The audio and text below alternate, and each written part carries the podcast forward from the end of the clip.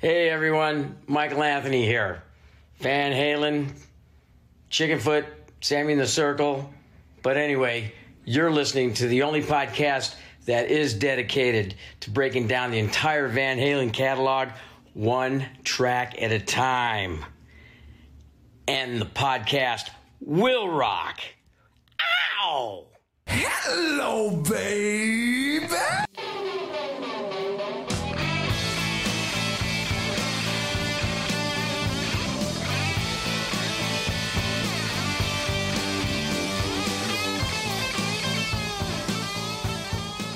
What is up, all you rockers, rockettes, and everything in between? You have joined us for a new edition of And the Podcast Will Rock. Welcome back, everybody. It's uh, it's, it's been a week. It's been a week so far, and I know it's it's only uh, well that I won't give away what day it is in the recording, but let's just say it's early and it's already been a week. So I'll just leave it at that. If it's your first time joining us on the show, let me tell you what we do. We are the podcast that dives into the catalog and discography of one of the greatest rock and roll bands of all time, Van Halen, and we do it one track at a time. I am your co-host Mark Kamier. With me, as always, Corey Morissette. Corey, are you staying thawed out over there? No, it is very, very cold, and therefore I'm having all sorts of technical issues because internet doesn't want to work, vehicles don't want to start, uh, skin freezes almost instantly. So I'm holding on by a thread. But fortunately, we brought in tons of help this week. It's the stars of the Chaz Charles podcasting universe joining us here tonight. and so I thought, who better to introduce uh, the stars of the CCPU than the man himself, Mr. Chaz Charles? How you doing, Chaz? Hey, hey guys, I'm doing great. Thanks for having us in here. Corey, man, woo, we're enjoying some of your weather. I think it's negative six right now. You like Didn't it? get much above, yeah, zero all day. Oh, well, you know, we get that stuff. So no, don't like it at all. Thank you very much. Mark got some of that stuff Oh, too in uh, God. Nashville. They're Did- not used to Mark, how snow in doing? Nashville. Yeah. yeah, did you get some a- ice. a- an unprecedented uh, eight inches of snow. I don't No believe shit. ice because yeah, uh, we don't get that in the South uh, very often or at all. So it's Mhm. it's um it's it's interesting. I don't think it's a lot of ice. However, they are calling for everything to freeze over overnight. So Oh, yeah. tomorrow tomorrow might be a problem for people. I myself am staying shacked up inside. So. uh, I'm Smart. staying far, far away, far, far away from that. But uh, weather be damned, you know, we're gonna we're gonna heat this up with some rock and roll, a la Van Hell Halen. yes. Hell Chaz, yes. you didn't- You, you didn't come alone. Uh, I did not. Usually, usually yourself, your presence is is more than enough because you, you're such a grand you're such a grand presence on this show. Even when you're not on the panel itself, uh, you're just lurking. But here you are, and you didn't come alone. Would you uh, please give us some introductions? That's right. I didn't come alone. I'm here and I got backup tonight because, you know, you guys have been laying it on a little thick past couple of shows. I've been listening, I've been lurking. Oh, been taking some smacks. So I got my boys with me here tonight and we have a special announcement, a big announcement that is for your ris- listeners only. Truly, huge, huge announcement. So let me start with the people you may have heard me talk about in the chat or on the show. I want to go to Greg Wolfie Wolf. Greg Wolfie Wolf is here. He's from Regarding series of uh, podcasts. We started with Lulu. We're on Roger Waters, Roger Whittaker, whatever. Greg, hello. Hey, Hello. hello, hello everybody. Great Hey. to be here. Great to be with you guys tonight. Thanks for being here. What's up, Greg? And coming over on the other side from Rush Rash, Mr. Schatz, the Schatz himself, Alan Schatzberg. How are you guys? Thanks Holy for shit, me. he speaks. I never knew that you had a voice because I've been on Rush Rash and it's just Chaz for like four Yeah, yeah. hours straight.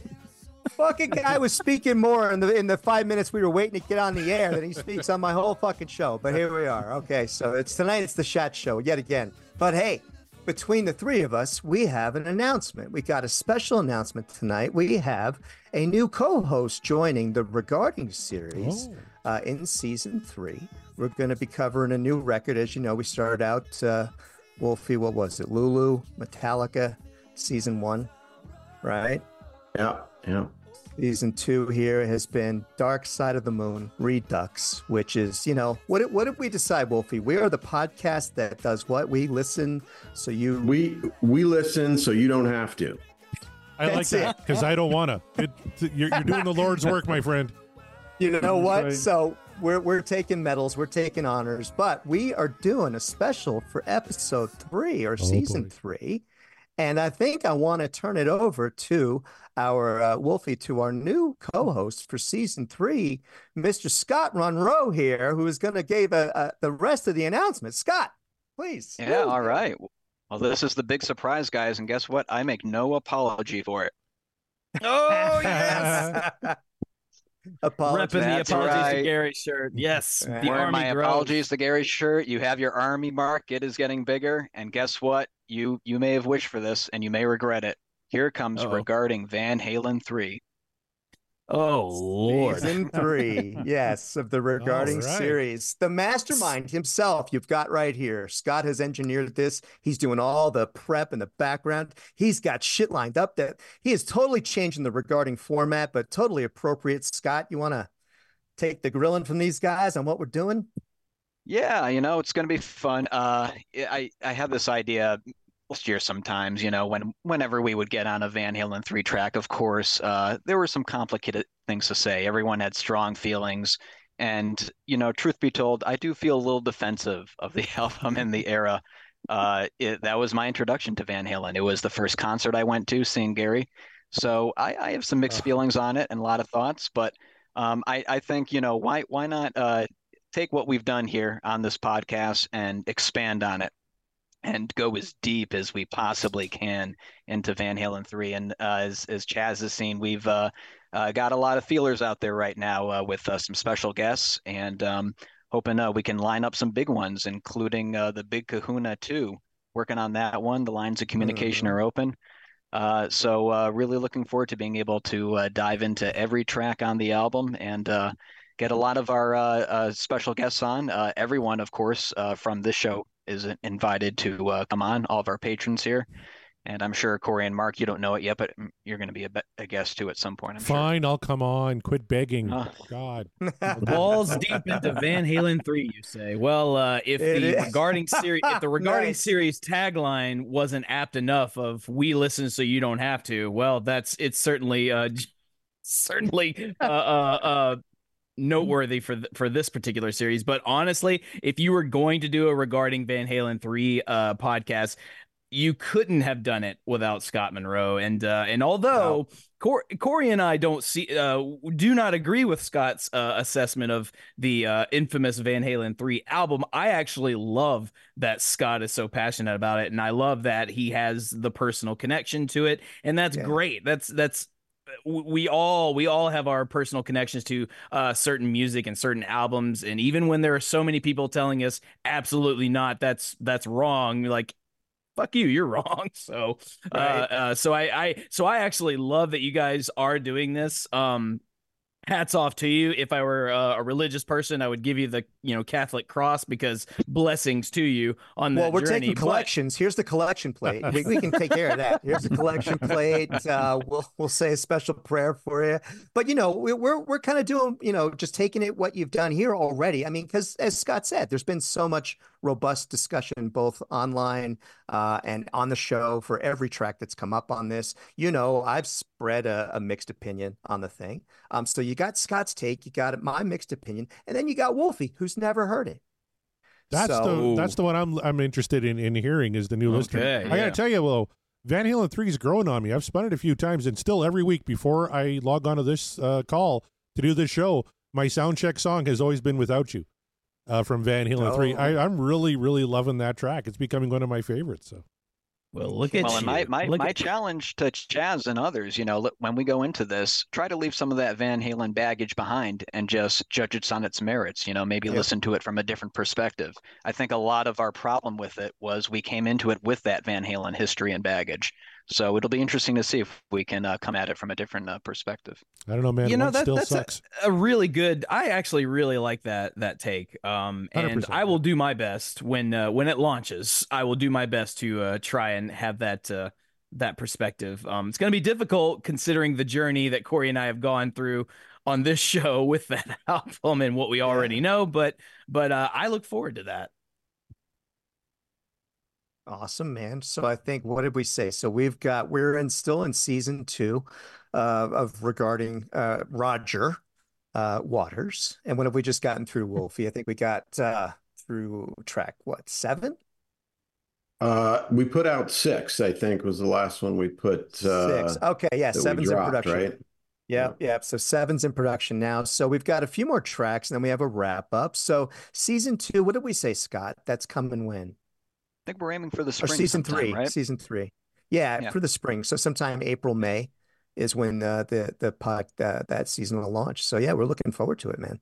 Looking forward to a lot of folks around here, you know, contributing to the conversation. So is that regarding Gary or regarding Van Halen? 3? What are you titling it? oh, it's regarding Van Halen three. Okay. You have to. We're yeah, we're considering the work, not Okay. just any individual. No. Gotcha. I can't wait. I- I think it's going to be We're very fantastic. serious over there. Very serious. You are you are required to wear the shirt though, Fred. I have one. yeah. I have one. I can come on the order show. I got one. there you go. So, well, look, yeah, looking forward to that, and uh, happy to have you all on the show to uh, talk about some Van Halen. Hey, who knows? You might get a jump start because we do still have on the We wheel do. a, a single track left from Van Halen 3. So, uh, but before we get into all of that, hey, Corey, what's going on in the Van Halen news? Well, I tell you, we, we got a, couple of different articles this week. Uh, Van Halen News Desk, of course, www.vhnd.com. Uh, great interview here and story uh, by our good friend Eric Senich, uh, behind the scenes with Dave Lee Roth and Eddie Van Halen. Uh, we talked about that last week. Uh, I bring it up again because we mentioned Darren Paltrowitz. Darren Paltrowitz scheduled to be on our show here, uh, Mark, coming up at the end of January. Uh, so we're going to get Darren back on here, hopefully spin a DLR cut and talk about his new book, uh, which is just flying off the shelves. Everyone's talking about it.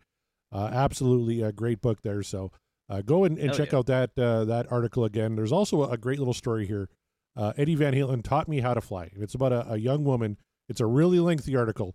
Uh, Debbie Pinkney, who talks about uh, her love of Van Halen and her journey uh, through Van Halen. She got some great pictures here. That was her room uh, way back in the day, which I'm I'm really jealous of. I wish my wife would let me do this Yeah. in my bedroom, but uh, but but she won't. Although I do have some Eddie Van Halen pictures in, in the background of my shot now. Um, Mhm. Just uh, great, great stuff. There, there's a current picture of, of Debbie in, in her wall that I'm in, in the great uh, OU812 uh, T-shirt. So uh, you can check out that story on there. I love hearing about Van Halen fans and their kind of journey with the band. Uh, so I really, really enjoyed that read. And then, of course, the big piece of news everyone on our Discord's been talking about it. Joe Satriani uh, is going to have a special amp built uh, to replicate Eddie Van Halen's sound. He talked about how not only is Eddie a genius, but you, you know, to, to try and, and kind of you know recreate that feel. Uh, you know, he's getting um, some special amps made because uh, you know, and he really goes uh, in depth about you know what he learned uh, after doing the Howard Stern show and all the comments he got uh, about uh, you know, Ah. how he performed uh, some of that material. Uh, so he's getting some special gear made up uh, to, to try and replicate the sound. He, and li- little tidbits at the end where he talks about uh, the set they're building. Uh, uh, he really wants the, the Van Halen stuff to pop. Then he says, then we're doing Montrose, we're doing Sammy Hagar solo stuff, we're doing Satriani stuff, we're doing Chickenfoot. It's a really fun set list. So they're already kind of working on the set list, going through rehearsals. Uh, he's he's going to get these amps. He's going to do the best job he can, and I can't wait. I'm going to see him in July in Toronto, Ontario, a summer night uh, out on on Lake Ontario. It's going to be absolutely fantastic. So you can check out that interview as well, written up by Eric Senich on the Van Halen news desk. Hell yeah. I ooh man. I'm trying to my brain's trying to process uh Satriani with the classic Eddie's uh sound. Uh I think I think they can do it. It's it's not I mean we we talk about on the show all the time uh, Eddie is often imitated, never duplicated, and I think they know that going into it. But they're going to try. You know, they're going to at least try and give you the the audience member the uh sort of sonic uh visualization for lack of a better word of of what you might have uh, if you if you never experienced Van Halen live this guy uh then uh, we give you the best experience that we can given the circumstances of it all so and Satriani's a damn good guitar player so I I think uh I think we're in we're in good hands uh for that tour man anybody anybody planning on going to see this tour you absolutely should uh find a way I know I will be and uh hopefully not just cry tears of joy. But uh, we'll we'll see what happens. I make no such promises.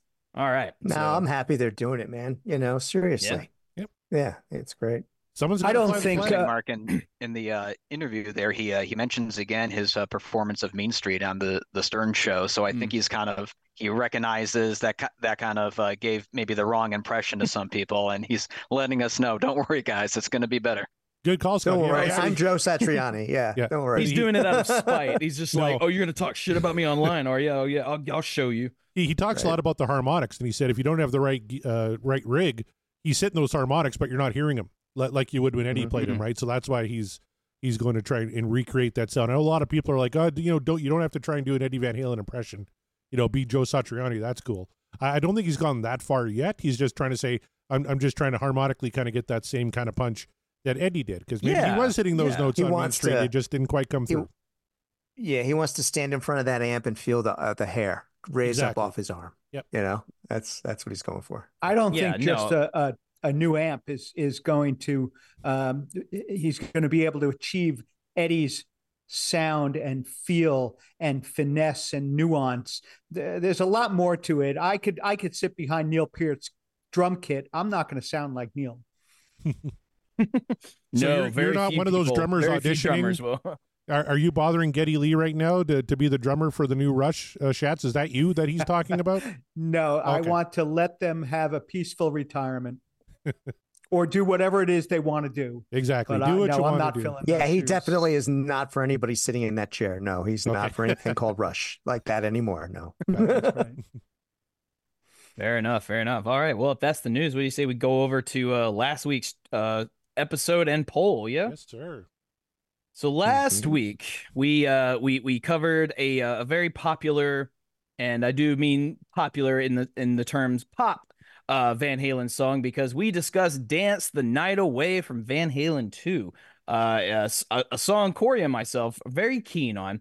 To me, it's one of uh one of their classic tunes. Uh just good feeling rock and roll song and apparently most of the audience felt the same way because we got a whopping 91 0.6% the dream is made uh what dreams are made of versus an 8.4 the dream is over um and uh this voting went pretty much how i expected to because uh i don't think we've come across anything from van halen 1 or 2 uh that wasn't below 90% now i don't i don't have the uh the chart in front of me so i can't speak on that corey i'm sure you well, here can it is. Yeah. but- uh, uh, currently, but there's not a lot of downvoting no. Uh, the, the right now the uh, the top song on uh, Van Halen two is DOA, ninety six point two percent. Then bottoms up, ninety four point four, tied with Light Up the Sky, and then Woman in Love. And then Dance the Night Away comes in uh, at number six, 91.6.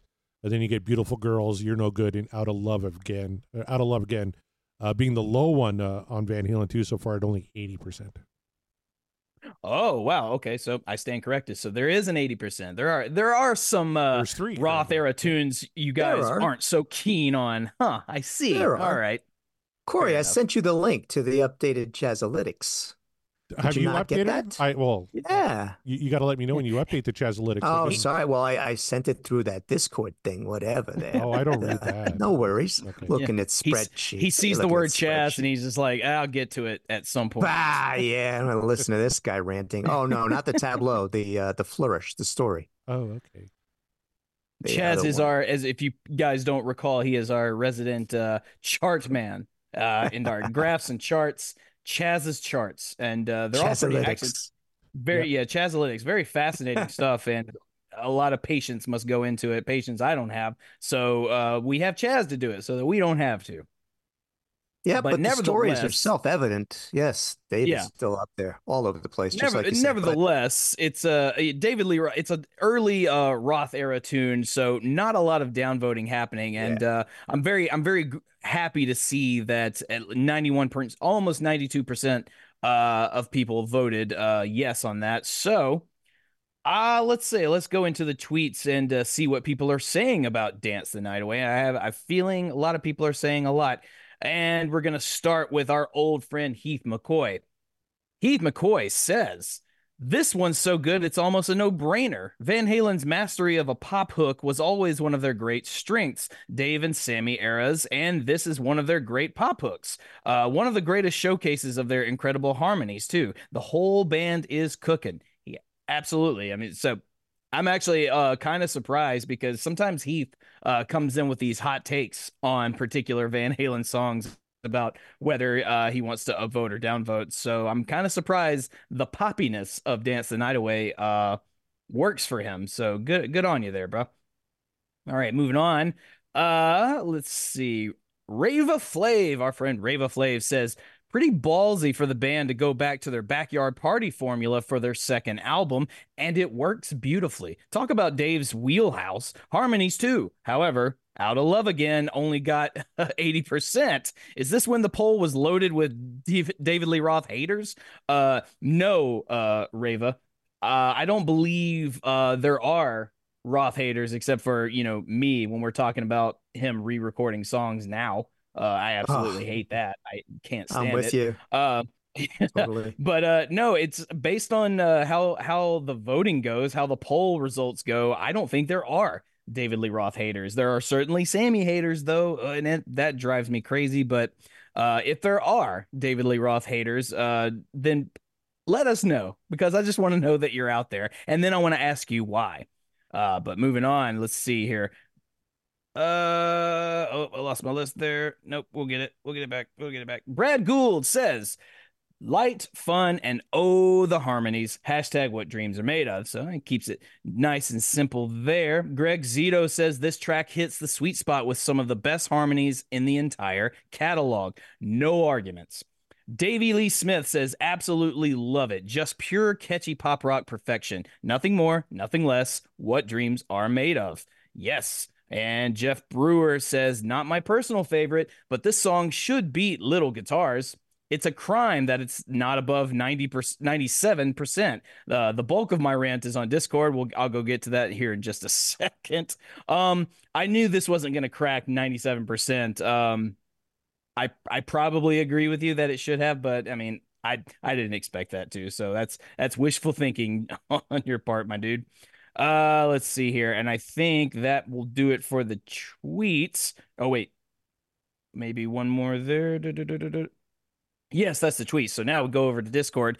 By the way, you guys, we had a lot of uh, uh, tweets on this one, but if you want your tweet guaranteed read on the show, join the Discord like these people I'm about to read from our Discord here. And I know you're on the show already, Scott, so I could just throw it to you, but I'm I'm not going to do that. I'm going to actually read out. I, I pay your, you to do uh, that, Mark. You do it. You do. You literally do. So I'm going to do it. So, oh, Scott the Silver Surfer Monroe says, "Good enough." Uh, nope, not good enough. Not I'm sorry. Enough, Here we go you got to scroll. Dance the Night Away is delightful. I've always found it soothing with its gentle medium tempo and angelic harmonies. It's a sweet pop sensibility that we normally find layered within swinging rock and shredding, but here it's stripped down to the core. Sidebar, I don't care for the faster tempo when the song was played live in the early days. To use a Goldilocks analogy, that's too hot. The tempo of the studio version is just right. I appreciate the analogy. Uh, he, you go on to say David Lee Roth's soaring vocal range is the standout element for me. I'd say he's a bit outside of his wheelhouse on this one, and he nails it. Meanwhile, the decisions he makes with certain inota- uh, intonations during the verses are perfect. We probably have Ted Templeman to thank for that. Sidebar two. It was bonkers amazing when they busted this song out paired with Feel Your Love Tonight at the 98 show with Gary. Ooh. That's pretty uh, Eddie Van yeah, that's cool. Uh, Eddie Van Halen's restraint surprisingly carries into the solo, quote unquote, section and comes across as carefully planned out. Every note agonized over and matching the song's feel good warmth. His playing here also echoes the incredible lullaby like riff carrying us along. Just lovely melodies that feel like they're being played as we dance under a dazzling summertime night sky. Now that's what dreams are made of. Well, I uh, uh there's I don't know if you can add anything to that because uh, I that's that's very beautifully said, Scott, as you are little wordy one to do. Yeah. I mean, goes nuts. That was great. That was great. That's what the manifestos are for. You know, they're wordy, but uh, you, they get the point across, and that is that's what we're here for. So, Uh, continuing on with the little mini festos, our patron Chad says, So here you go. One of those songs that you have heard a million times, or maybe a million and fifty six. Do you like the song because it's good, or do you like the song because it's been shoved down your throat a million times? Do you hate the song because it's bad, or do you hate the song because it's been shoved down your throat a million times? There are these. These are the thoughts I wrestle with every time a popular song is put up to the test of merit. This is a fence sitter for me. I love the music. I love the lyrics. You can sing it. You can bob your head to it. You can use this song as a Van Halen introduction song to someone whom is more on the pop side of life. And with all of that, why am I just meh on the song? Maybe is it because it's a poppy, boring, and safe? Maybe. Or is it because I'm a contrarian who tends to dislike popular things? Most likely. While mm. a hmm. great song, for me, the dream is over. Hashtag never need to hear it again. Wow. Well, there you go. Uh, but see, this right here, Chad Chad gives us a very perfect example of because uh, for most of the time when we get uh people talking about uh why they voted the way they do, it's usually we get wordy uh little mini festos on that based on people voting upwards. We rarely get wordy manifestos from people who don't like the song, with the exception of maybe Scott. I don't even know if you really downvote anything. Do you? Uh, I downvoted once. Which one? once. oh, once. Literally once. And you're going to do a Van Halen 3 show. Oh, that's going to be interesting. I know. Yeah, yeah. So, and even then, uh, and you and you probably, and I can't remember off the top of my head. I'm sorry, uh, but you you probably had a lot to say as to the why, and we love. I didn't that. know. We no, love... I didn't. I, I I just wrote once blows. that is, you know what? That that's correct. You did. yes, what you did. more do you and need to say? That that that's it. On it. Honestly, that's it. That's that's for that song in particular. So, uh, by the way, have have fun with uh, this new venture you're about to embark on with Van Halen three but uh, but no, no, all that to say, uh, thank you, Chad, for that, and I, I love uh, the questions that you're posing. Um, do I agree with it? Not necessarily. However, I I like that you're asking the questions and you give us an honest uh, reason as to why you downvoted. So thank you. We appreciate that, and we appreciate you. Moving on, Scott Everett, another Scott in our arsenal because we've got a few. Dance the Night Away is great. It's the epitome of what sets Van Halen apart from everyone else. A rocking tune that you can dance to. The harmonies are pure magic. I hate this argument that something isn't good anymore because it's popular. This is some of the same nonsense that people that downvoted Jump gave. Uh, it's popular for a reason. People like it. Fans that love this band almost virtue signal that we are too good for the hits. If you really like Van Halen and you only love the deep cuts, uh, or can you you can if you really like Van Halen, can you only love the deep cuts? The Van Halen hits were hits because they were and are great. So so there we go. We got Scott kind of echoing some of my sentiments in the sense of like I feel people downvote certain songs just because they're so popular and it's so obvious. Uh, but then again, you know, Chad brings up the point of do we actually like the song or is it because it's so popular and it's been shoved down our throats that we say yes, acceptable. We've accepted it. Um, maybe that's that's that's up to the listener to decide. But uh, it's interesting, interesting little thought provoking uh, manifestos I'm enjoying. And Kevin Brown says he agrees with Scott Everett. Uh, he says, I have a guy who listens to my uh, Tom Petty podcast and quite often comments, I like it, but it's overplayed. Whether or not something is popular or played a lot has zero today with whether it's a good song. It wasn't popular or overplayed when it was written and recorded, so just judge it based on that. Uh, and then he goes on to basically call you out, Chaz. Uh, for and I'll, I'll read Uh-oh. it because you know he, he, pays for it. He says, "Chaz, are you downvoting only because you've heard it so many times, or because it doesn't stack up to other Van Halen tunes? Uh, for me, it's always been a throwaway pop song. It's nowhere near the top of my Van Halen ladder, but I would never turn it off when it comes on. And if it does, I'm always going to sing along with it.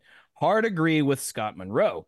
Two, uh, the recording is the absolute perfect tempo. It's a funny thing about some songs, isn't isn't it, that even uh, five BPM faster or slower, and they lose some of their magic. Um, so that's a that's an upvote, I assume, for Kev there, since he wasn't too negative. So there you go.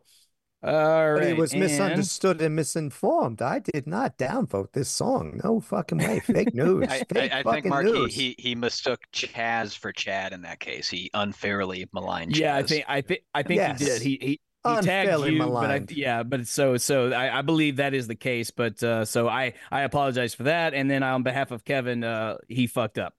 Uh, he will pay so dearly. He will pay Yes. dearly. It's all right. He absolutely will. And then finally, we go over uh, to Jeff Brewer, who alluded that uh, he had a manifesto waiting, and here it is. This song isn't even on my top 10 list of favorite Van Halen tracks, but I think it is the best pure song Ed ever wrote. My favorite tracks tend to showcase Eddie Van Halen's visceral, mind blowing blend of lead and rhythm playing.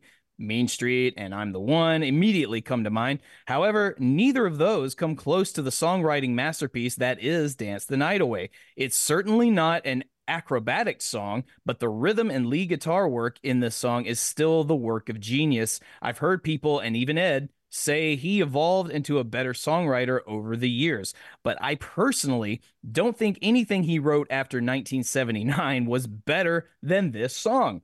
Uh, like Chaz has said, so fun to play, so fun to sing. Absolutely brilliant harmony singing, especially coming from a late 70s hard rock act. Some people complain about no solo, but that little interlude of tapped harmonic triads, occasionally arpeggiated, was pure genius. And as Corey and Mark mentioned during the podcast, fit the song perfectly. Absolute upvote. And there you have it. Once Well again, if you want your uh, you want your little uh, your tweets, uh, or if you uh, want to join the Discord and have your little manifestos like uh, these fine people, join the Patreon. Find the tier that's right for you. I guarantee you we have it, and if we don't, let us know. We'll make it. It'll happen. So here we go now, and now since we have this uh, this big wholesome panel uh, of of people on the show, a couple of newbies that uh, haven't haven't been on the show now, and they're like I don't know how how they feel about Van Halen, but I guess we'll we'll find out. But it is time to do our second favorite thing, not our favorite, but our second manifestations. Everybody, take a drink. There we go. Wait, wait, wait. Here we are. We're gonna manifest the uh, the the track that uh, we wanna that we wanna listen to. For you, that we want the wheel to spin. Got some Romney's uh. Kendal Mint cakes for you there, buddy. You know, Right. Love on. it. by George George Romney Limited in, in Kendal, the gateway to the English uh, lakes.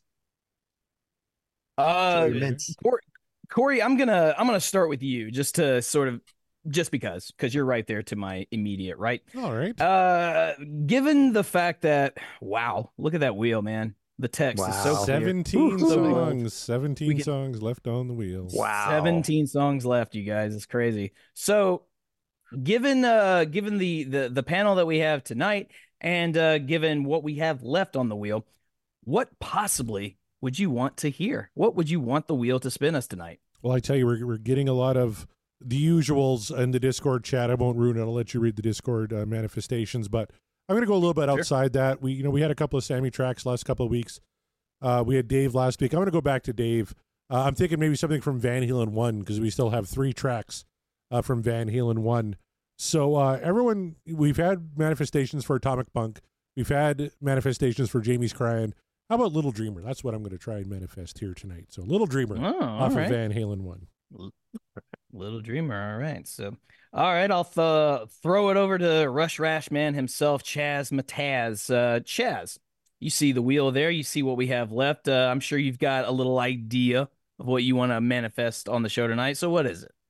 Well, I certainly I already manifested in Discord in terms of getting Josephina Oh, out of you the way did, you here. did. Yeah, but there it is. yeah, Yeah. but looking at this wheel, I mean, Shats, one day this is going to be us, like down to the end. I mean, we're at like 149 Rush songs now. It's- so it's- when you get It's kind of sad. right, look at this. Like, oh man, it's good. They coming to the end of an era, and then like, there's so many great tracks. I mean, I'd love to hear. God, so many of these. Can I change what I did on Discord, or can I Sure, why add to it No, you're- since we're you're- live? Yeah, go ahead. You can change it. Only I because uh, we're feeling generous. Go ahead. Okay, uh, Bullet Head. There you Yep. go. Sure. Ah, Bullet Head. Bullet head. There you go. Chaz wants to manifest some bullet head. All right. There we all go. right. So, uh, Mr. Schatz, how about you? You s- you- you're looking at this this wheel here. What we have left? Uh, any one of these uh, tracks stick out to you that you'd like to discuss? Yeah, well, y- y- you know, I, I, on the wheel, um, what stood out for me was uh, Pleasure Dome Fuck. But now I'm seeing this, and, and that was really interesting. I've never heard that that tune, the ple- hmm, Pleasure Dome Fuck. But then I'm seeing there's fuck after a number of these of these songs. So I'm I'm assuming Pleasure Dome Fuck is not the actual title of the song. No, it's no. just Pleasure Dome. The the fuck is the album title. That's from the album For Unlawful Carnal Knowledge. So to Oh, shorten it, shit. I Yeah, that's abbreviate to put them on the wheel. So it's from the fuck album. Yes. We, Okay, yes, we've the dubbed the fuck album. album. Yeah. Yeah, yes. All right. Well, uh, yeah, there's there are still a few good ones. I'd love to hear Atomic Punk. Nice. Ah, Atomic Punk. Often uh, manifested and and has eluded us for a long time now. So maybe maybe tonight's the night. We'll see. Keep those Maybe I'm- manifestation I'm- powers. Maybe, I, I've got the the the powers for that. You song. could. It's we have had people just join the show and call their shot. Uh famously Eric Sinich did it first. His very first show called out uh uh it was Cabo Wabo he called out, wasn't it? That is That yeah. first Okay. time? Yeah. And and we and we landed on it. So I mean it this it might be your time. Might be your time, Shats. You know, Eric's Scott- going to be in. He's going to be in on Rush Rash in a few weeks. Nice. So yeah, we're having Oh, hell him yeah. in. Yeah. So thank you guys. That's gonna be Yes. a real, real, real, real good show. It's this Yeah. good people. Speaking of good people, Scott Monroe, man. Uh let's see. You you did oh, do you want me to read out what you have on uh the Discord? Hell yeah, I'm sticking with Josephina. Josephina, that's right. He's uh he's he's riding this train straight to hell. He's he's on the Titanic and it's going down. But uh yeah, he's just like he's trying to ma- manifest the final track for Van Halen 3. He's he's he's getting man. it he's getting it in Uh, now cuz he's getting prepared. He's preparing Let's for the go. new uh, venture. so Josephina, That's there it. it is. God help us. Uh, and uh, Mr. Wolfie, sir, how about you? Anything uh, on the wheel uh, stick out to you that you want to talk about?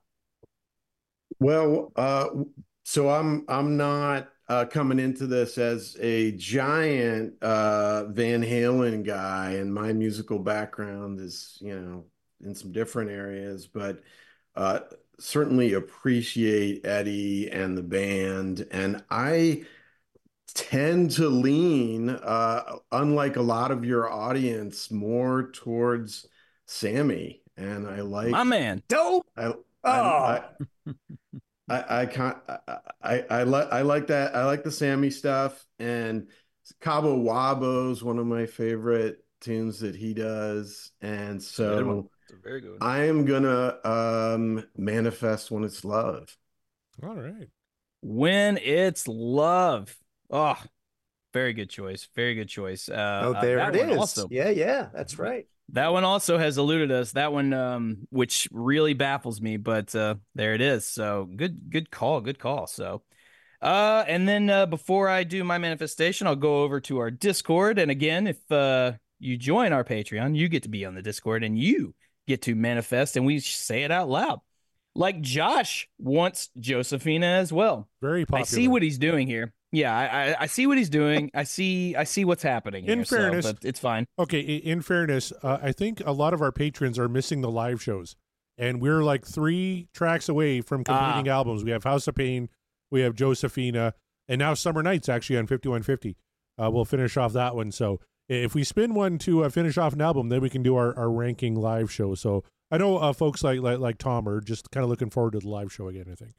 Oh, for sure. yeah, for you got to get So- Van and Halen three. You got to get that done before we hit our season three. You Yeah, got to have point. that panel discussion. we have until the spring to get that done. Yeah.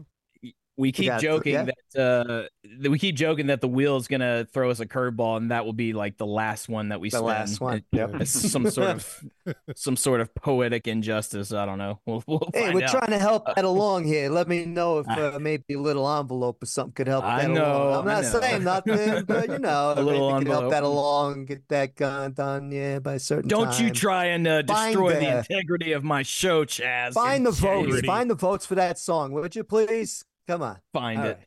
Well, I didn't say that. I didn't say that. who used his godlike powers to uh, spin away uh, from uh, well, it was uh, Van Halen one track. Jamie's crying actually came up when we Oh, had the right. uh, the bogus Otis boys back on. That's we had to, you know, and I, you know, again, we've we've only used the mulligan a couple of times. It's, we haven't been proud of it, but we it's just it, it was necessary. But anyway, Jeff Oh. Brewer wants somebody get me a doctor. Yes. Uh, that one's also Okay. been uh, often often uh, uh, manifested and alluded. Uh, Chaz's original Josephina. So he's trying to he's trying to get it over, trying to rip the band-aid off. Uh, Michael Triplett wants House of Pain. He's he's There ready to get that done so we can do a live show on uh, 1984. So, and then Tom, of course, Tom Armbruster wants House of Pain as well because he absolutely wants to get down on that live show. And uh, and then of course Josephina by Scott Monroe. So uh there it is, man. Like they're trying. These these these fellas are trying, trying real hard to uh to have us put an end to one of these album that we're so close to. For me though, I think uh yeah, I think uh House of Pain's the way to go. I think I want to listen to House of Pain. I think uh it's it's time and I think it's time to talk about 1984 via live. So there it is. With all my manifestation powers going towards a House of Pain. All right, we've got all of our manifestations in. We got them locked. Corey, let's see. We've got six people on the panel. How many lurkers we got? Uh, currently, I believe we have four, so I'll, I'll shuffle this Mm. thing uh, ten times. Ten times. Seven, eight, Give it a nine, ten. There we go. prime. Wolfie, you, you you're running the odds, Wolfie. We got a line on this one or what? Oh, I'm sorry. You're the data man, Chaz. All right, get ready for Big Bad Will. That's what, uh, or Big Bad Bill. That's what I'm. Uh, Big Bad Bill. that, that- that's what I'm gonna, you know, predict is gonna happen. But let's. uh Sammy's been warming up in the back. Let's see what we come up with here. Here Do it, Sammy.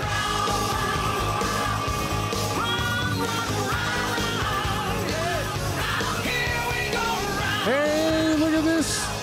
oh, it's when it's love. All right. oh, we were so Oh, close. Whoa. Literally close. by the skin of its teeth, like Oh, on man. the just barely above the line. Look at that. Oh. Wolfie, almost had it. Oh man. Wolfie called the shot. Yeah, Whoa. Wolfie called the Beginner's luck. So close to Hey. Josephina, man. Hot It damn, was, I ooh, thought that was I happening. thought I thought that was I know, it. I yeah, thought I, I Chaz thought it had was it. happening too. So look at that. First I was time on like, the it's- show, he calls his shot and he gets it when it's love. Hot when it's love, we are I, I- going I love back to here. the I Sammy love this era. show. Wolfie's our new uh, uh, number one fan. I love it. That's it. Well, uh, I don't, I don't want to, I don't want to say too much about this song without sort of tipping my hand. But I mean, everyone knows how I feel about the the Sammy era, and uh, I've, I have manifested this track a few times. So yeah, um, without without voting, without saying you know how we feel about it, uh, any any opening remarks before we get started and listen to this track from anybody? Cool. Uh, well then. Uh, well, I will keep an open gonna- mind. I was letting somebody else go first. Uh, you know. No, no, no. It's fine. It's fine. No, no. Hey, maybe, maybe it's best. Maybe it's best. We just sort of let it play out a little bit and uh, Yeah, yeah. see where we're at. But um, this one, uh, I'll ju- I will just say, this is one of those, uh, at least for me, a, a good example of really listening to what uh, Sammy can do, and that's what I'll say. Um, Mhm. so. Corey, uh, if, if everybody, if you guys are ready, uh, what do you say we get this thing started? Well, I wanted to point out one more thing. Oh, this, yeah. This finishes off OU eight one two. So we did finish off an album here tonight. So Bam. our next live show, we're going to be ranking OU eight one two, and that's going to be interesting. I can't oh, wait. that's that. gonna be yeah, it is gonna be interesting.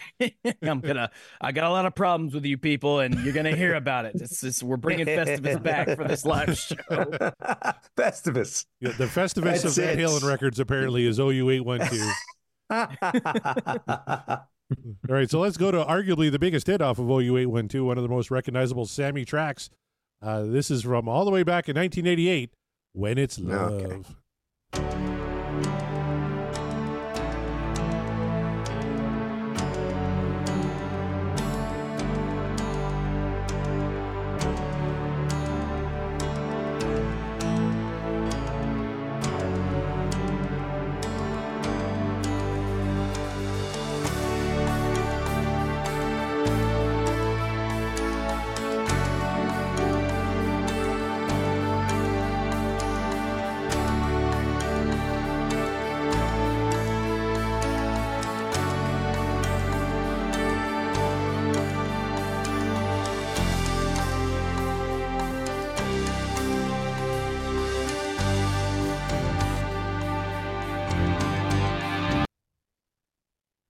So right away, I already know uh, the voting is going to go a particular way anyway, because not only is this a, a Sammy era tune, but we're going to start off with the very thing that apparently the Sammy haters just can't stand about this era of Van Halen, and it's the it's the synth and the keys. They just can't stand it. They hate it. Like, oh, it's so it's just so bad. The the synth and the keys. Why would Van Halen do that? It's like so. I don't know. I'm just I'm I'm being uh facetious, but I just had to point that No, out. no, Like, no, right. no. Asked, asked. Now answer, please, because you're right. Mhm. so yeah, I mean, oh, those keys. Uh, it was just, you know what? It's Van Halen light. That's all. And you know, I guess that's cool if you're standing around and other light music comes on and you're like, you got to be there anyway, and it's on and you can't help it. And then Van Halen comes on, you're like, oh, okay, there's some Van Halen. Fuck. I, I would say though, I mean, you know, the the keyboards come in and, and it's and it is it is light and it is is poppy sounding and it is ballady and all that stuff.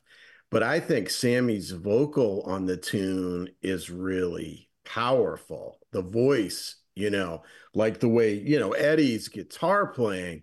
Yeah, he he he hits really hard when when he's when he's you know ripping out these these riffs and and leads on, uh, with guitar but i i feel like sammy's voice in the tune is just really really strong really solid like not like fluffy not poppy it's like powerful i feel like Now, uh, Well, we Shats, will, uh, yeah. Shats is a drummer. I want to get his opinion because we have I have a little side stick going on there and, and some nice cymbal work. Uh, what, what do you think about like side stick uh, on like a power ballad like this and, and what Alex is doing kind of on, on the cymbals there? Well, it, it goes along with the beginning of the track with the with the synth, and um, he's keeping time. Um, and some cymbal swells is nice, but it comes in hot and heavy. And I always loved Alex Van Halen's drum sounds uh, when he used the rototoms in uh, 1984, and his snare drum sound is fucking iconic. Mhm. Uh, I mean, people people die to get his snare drum sound. Uh, so uh, when when it and the double in, bass shots um, I, I don't well uh, the pedals some double bass work. Uh, I I- I don't think I really know him uh, much as a as a double like a driving double bla- double bass player. Um, but his toms and his uh, snare drum sound uh, is always just right there and and in your face. Well, it's a great point with the uh, intro here. I mean, to me, I'm really tuning Mm-hmm. into what Alex is doing. Yes, the keys are there, but to me, it's really Alex that is, you know, the star here so far and just kind of uh, taking us along. Hundred percent. It's those accents that to me uh, sets it apart. 'Cause it's a very it's a, it's a very nice melody that we're playing on the keys. Uh, not everyone in the in the uh, chat agrees. Uh, Jeff Brewer says when it's lame, respin. Uh, and then he said, uh, "Love walks in part two. Yeah, Uh, which, yeah. uh, it's a very mature Van Halen. That's it. I think Yeah. it's a it's a mature Van Halen that I, I would think so. suffer through on Light FM. That's about it. Tom Armbruster Well, says, yeah. "I'm not a fan of the click and the keyboard." Uh, Jeff No. comes back and says, "Sam's most notorious out of place phlegm hack in a love song." Uh, but Scott Everett, you know, you asked about that side sticking. It's disruptive to the It- keys. I would rather he was so? not doing that. Actually, yes. Okay. Yeah. I, I, I think I, it's am got usually some not a kind of fan a- of it, but I, I, I kind of liked it here. But I'm usually not a fan. Mm. I, I can kind of see your point. I don't know if it's out of place, but uh, we we I guess we'll uh, cross that bridge when we come to it in about you know a second. But uh, uh, Scott squared, Scott Everett, the keys are great, set the tone for a great, great song, and Bang is about to rock. Damn right. Oh yeah. So Let's get back into it, shall we?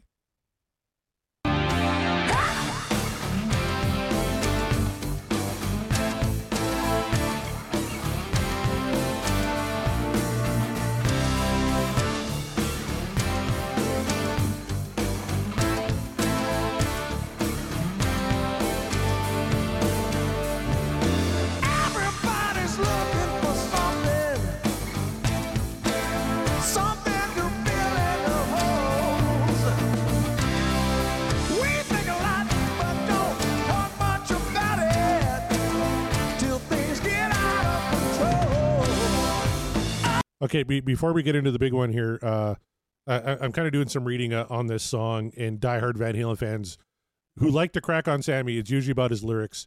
Uh, here we have some very generic. Everybody's looking for something, something to fill in the holes. He he's not, you know, elevating the the form at all lyrically here, but is it working for you guys? I always thought the lyrics kind of worked for for what this song is. You know, it's not, you know, one of his bigger think pieces, or if he ever did really a think piece, other than the uh, arm wrestling movie uh, song "Over the Top." Uh, Winner takes it all. That's what it's called. I love that song. But um, I- It All, yeah. yeah, the lyrics in this one never really bothered me. Did they bother anybody else? No, it absolutely fits. I mean, based on Yeah. uh, you know, not to uh, we're only just sort of in the beginning stages of the of the song, but we know it. Uh, the way it's structured, the way the song is, and like maybe they consciously went out of their way to make a uh, sort of a pop ballad. If that's the case, then then it's in, an intentional choice uh, to have the lyrics this way. But even if it wasn't intentional, it still fits uh, to me. I've never had a problem with these lyrics. It fits, but to the point I think that Scott made, it's generic. I mean, it's just, you know, there's, you know, and then when it gets into the chorus, it's like, yeah, it's just a little cheesy. I don't think this one, that lyrically, I don't think it stood the test of time. It is a little too generic. Not that it's a bad thing. me. I mean, and, and this was ultimately Van Halen's third biggest hit, uh, behind Jump and Why Can't This Be Love. Jump hit number one. Why Can't This Be Love hit number three. This hit number five on the Billboard Hot 100. So Or is it what Lars says? It's stock. It's kind of stock pop Van Halen. It's kind of what it became, right? This was like such a blueprint song. There were a lot of songs that came after that had flavors of this too. I think it's fucking stock. What? Which part of that is unclear to you? I got you, Chaz. I'm ready for you. Right? Oh boy. All right. Uh, just going back to the chat here. Oh, yeah, yeah. Oh, go Hold ahead. on though. They, Yep. There was an interesting blend in the mix. So, um, there, there to me, the the way uh, through, especially the the verse here, um, the keys and the guitar are really so tight in the mix that they're kind of blending together. And I really wish the song might have been stronger for me if they had just brought the guitar up a little bit more, honestly, because it's still got a, a good Van Halen groove feel to it but like that that I can't tell at a certain point what's the synth and where's his guitar in just this mix in my headphones. Uh, So I wish the guitar had more punch to it. You know, that's fair. And I think OU812 gets a lot of grief uh, for its mix, uh, as does 5150 to a lesser extent. But OU812, I think, is the big offender. So that when everybody heard they were doing remasters of the Sammy era, oh, you're going to do a remix too? And no, we're not getting a remix. We're just getting a remaster. So uh, the shitty mix is going to sound a bit better. But that shitty mix, unfortunately, is still going to be there. For this song, doesn't stick out to me as bad. Uh, Tom in the chat says, I don't have any issue with the lyrics. Uh, so I, I agree with him there. Uh, Scott Everett says the lyrics work. Uh, so good that he's keeping it about uh, love and and not cheesing it out with sexual innuendos. And this love song is not about aliens. So good job by Sam. There you go. At least it's not about aliens. There you go. And uh, Tom says, "I like Van Halen brand cheese. I, I think that that's kind of what it comes down to, doesn't it? Like whenever if Van Halen's going to do cheese, at least it, it's it's good quality cheese. It's not government cheese. We're talking about that high quality Velveeta shit that you guys have in the states. There, American Velveeta's cheese. not real cheese. No, no, no. This is sold and distributed by Roma Foods. Symbol of quality all over this cheese, huh? That's what we're hearing. All right, Mark's back. Let's keep her rocking.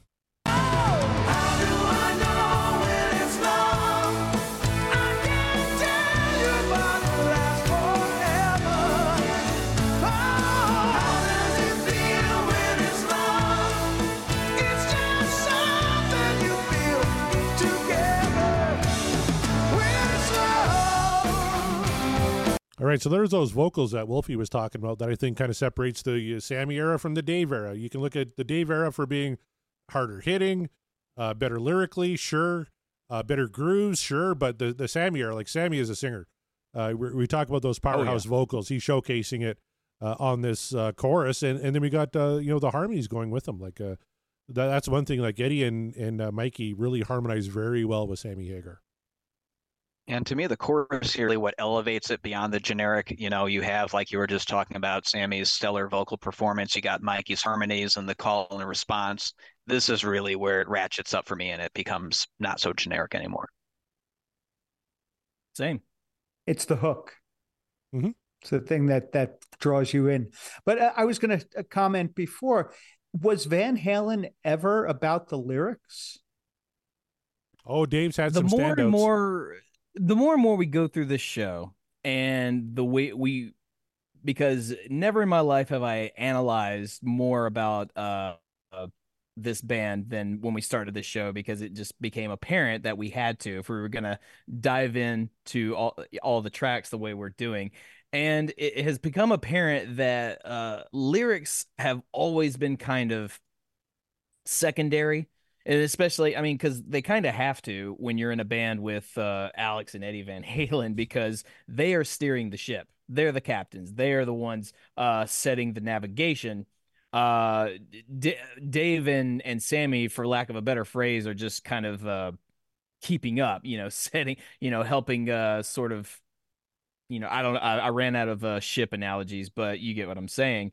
Uh, Mhm. but it, it so then it becomes a conversation of all right but the the lyrics might not be uh you know the greatest poetry we've ever read however do they fit the song based on the musical structure and a lot oftentimes even though i think a lot of uh dave's lyrics are a bit are a bit hokey. He is really, really good, as it turns out, with uh, his metaphors, and he's really good about telling a story, regardless.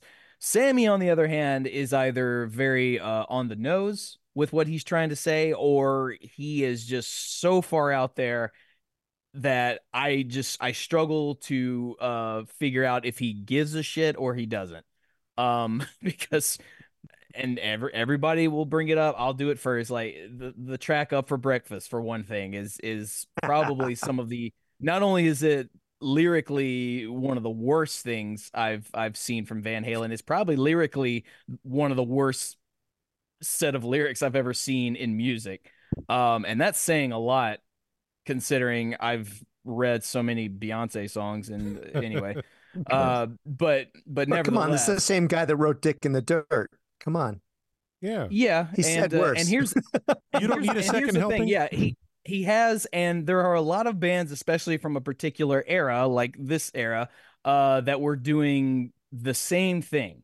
Um, Yeah. and whether whether or not people say that that was more acceptable or not, I think people put Van Halen on a higher pedestal because it's a higher caliber band for uh based on who you're comparing it to. And of course, there's the discourse between who's the better singer. Is it uh, you know Sammy or Dave? And of course, you say singer, and that's one thing. Lyricist, and that's a completely different conversation. So, um, when you ask, are the lyrics important in Van Halen? The the real cop out answer is honestly not really. But yet, because of the show and because we're doing this, we we we have to point them out, and we have to. And when they when they work, they work, and when they don't, they don't. It doesn't matter who's singing it. So that's that's sort of my answer to to that quandary. I don't know. I'd put anything on fair warning up against anything from OU eight one two in terms of lyrics, but that's just me. yes, yes, I'm I in with you. And this chorus, oh god, this one just gets me like, come on, couldn't you have come up with something else? Yeah. How do I know when it's love? I can't tell you. Who, who said it? Yeah, lame. Yeah, yeah. How do I know when it's lame? Yeah, yeah. The, the chorus in this one's really lame. Tell uh, Tom. So uh, let me- th- let me- I- I let me gotta just- say- Cringy. I think on, they say I'm today sorry. cringy. Let me see if I understand this. You're bothered by the chorus because of the question Sammy's asking, or just what the lyrics actually are? Because the question he's asking, the the way he's asking Okay. it, it's just like, oh gosh, I want to hide in the corner if I'm at the high school dance. No, it's just corny. It's goofy. It's Uh, not Van Halen. Uh-huh. You don't ask, how do I know when it's love when you're Van Halen? Come on. this the was not a question Van Halen should have been asking. And, and the I'm answer is, I can't tell you. but it lasts forever. It'll last forever. Okay. apparently. Oh gosh, how do I know I, when it's uh, love? Come on, it's so goofy. It's so lame. It's it's it's Van Halen light. Okay, I'm sorry. I, I I guess I just don't, you know, like I don't know that the whole It's like lame. Van Halen Van Halen would never ask when it's love. It's like, well, uh, Oh, num- number one, yes, they would because they did. Number two, oh uh, fuck. at this point, you're like, how can you how can you say they would never do something when like Mark- look what all of they did in the past? Look, Look, well, that's where I was at at the time, but now, you know, I mean, shit, I'm I'm close to saying I'd rather hear up for breakfast. I mean, Ooh, honestly, because to me, that's more in the spirit of That's a Van Halen. personal choice, I guess. You know, but, I mean, you know, Cherries on bananas. No, sir. up no. to the that's not lunch good. pail. You know, I've goofed on that as much as you have, so no, I'm not there. I mean, but but honestly, it's actually more in the spirit of my Van Halen than this song. Sorry. Well, uh, Scott Everett would, was in uh, high school at the time, and it was perfect for 1988. And he's 100% right on that one. In 1988, this song was huge, and for good reason, because this Mm-hmm. is what people wanted. Every rose has its thorn. People wanted when it's love. So yeah, yeah. Right. Yeah. It's like, yo, God, we want to talk about some stupid ass lyrics from the time. Every rose. Hey, look, I'm glad the band off. had a hit, and I'm glad everyone loved it. I'm glad it was so huge. It's just not not my flavor of Van Halen. And that's all. It's still out I mean, there. that's It's- that's fair, but I will I will uh my final rebuttal is that uh this chorus whether you know whether you you Mm-hmm. like what he's saying or not is you say it's not Van Halen is like well actually it is because most of Van Halen choruses are only the title and that's it. That's all they're That's saying is the title of the song. So, that's you true. know, True. Fair Uh, enough. uh, we'll we'll give the final word on this to Jeff Brewer. I never paid much attention to Van Halen lyrics. It's it's what the vocalist is adding to the song and the vocal melody, um, and the lyrics were just kind of an an afterthought for me. Except some of Hmm. Dave's um, uh, stuff, his uh, his ad lib stuff is very cool, and and uh, his showmanship with all of that. But l- lyrically, I just just is your vocal melody adding to the song or detracting from it. That's about it. You know, that's a good point, and we got a moment coming up uh, in the second verse that really doesn't work. But I wanted to go right back to uh, Jeff Brewer, who says, "I just don't listen to Van Halen for songs like this. I prefer to listen to Journey for this stuff. They make better songs like this." And he says, "Chaz is There exactly right," which is the first time anyone on the planet Earth has said Chaz is exactly right. Holy Oh, cow. take a screenshot of that. All right. Thank you, sir. That's your good buddy Jeff Brewer, who uh, says Chaz Yes, is exactly Jeff. Kind right. of a backhanded compliment there, Chaz. All right, no, you weren't reading the screen. It was fair. It was good. all right, let's get back to it here.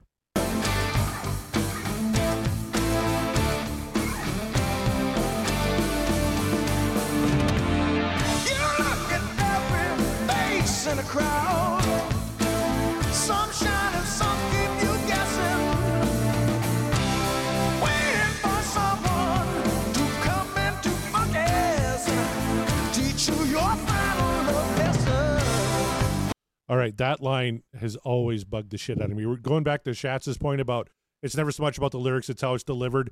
Teach you your final love lesson. That's such a clunky line, and he doesn't deliver it well. Uh, I'm doing a show right now No. on Metallica, and we're talking about how James Hetfield, how he delivers a line.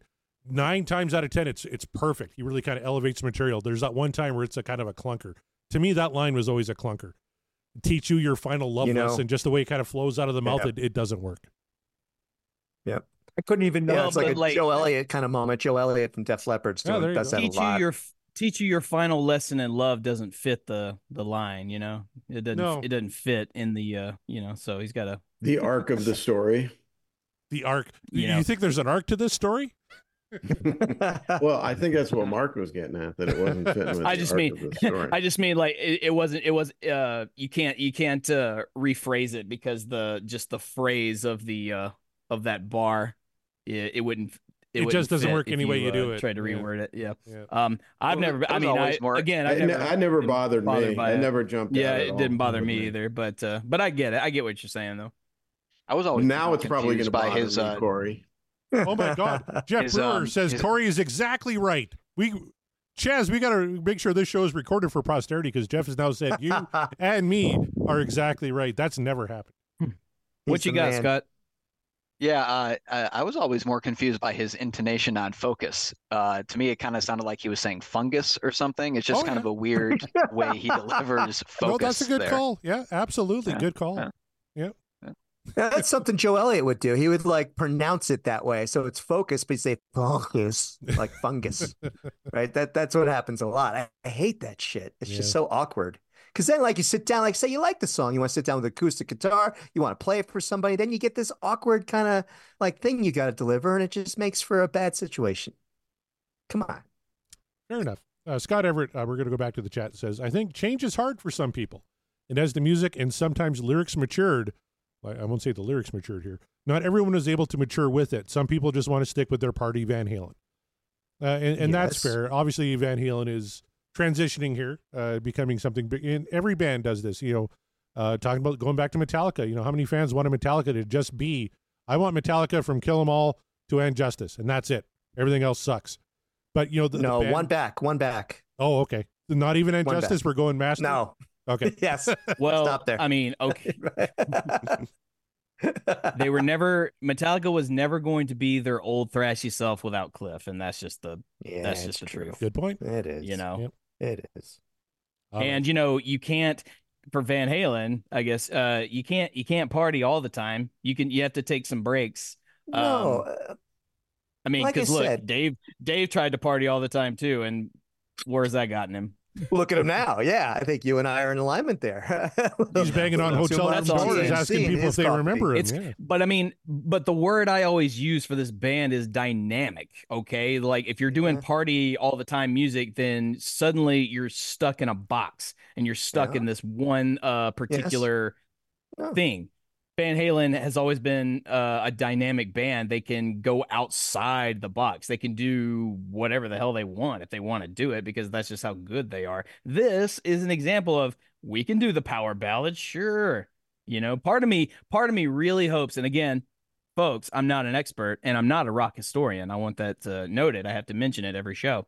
But I like to think that they they purposely made this song uh, for the uh, intention of, you know what? They don't think we can do like a powerful rock ballad. Yeah, we can. Uh-huh. Let- Let's show. Yeah.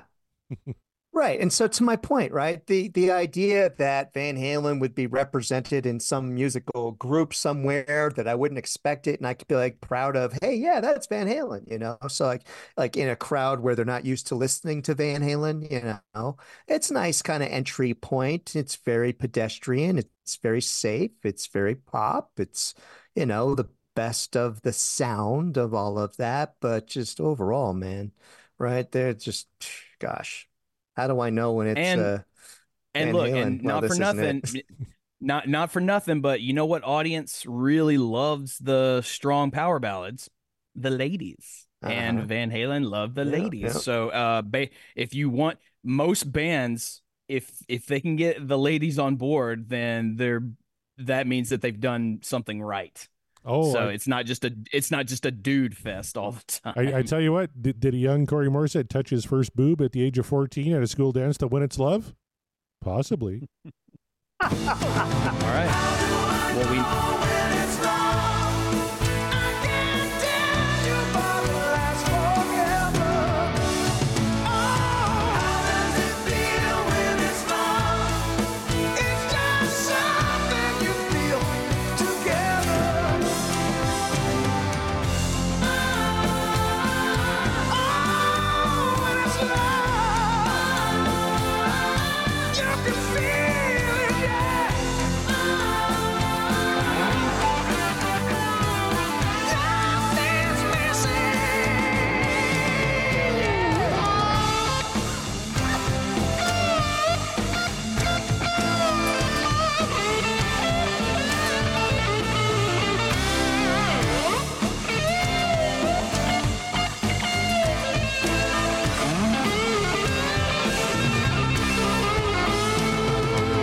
All right, we got a lot to unpack there. We got the bridge leading into the Oh, uh, yeah. into the guitar solo, and then a guitar solo that's just a little too down in the mix for me. Chaz, let's start with you. What do you think of all that?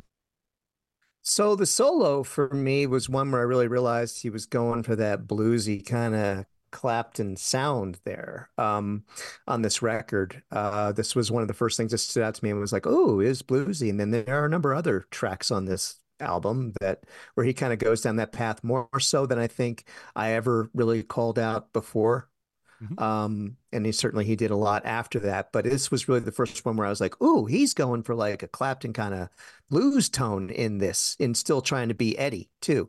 Um, but where again it wasn't hitting it for me is that the tone wasn't there, and even when he went into the the uh, finger tapping at the end, his tone was just not. Again, it was kind of stuck in this kind of bluesy, saturated tone that that I'm not u- or not not not so saturated, but more clean that I'm not used to hearing Eddie do. You know, take that technique in through. So it was kind of like it didn't stand out. So there was nothing really stand out about it other than it just sounded like really different when I first heard it.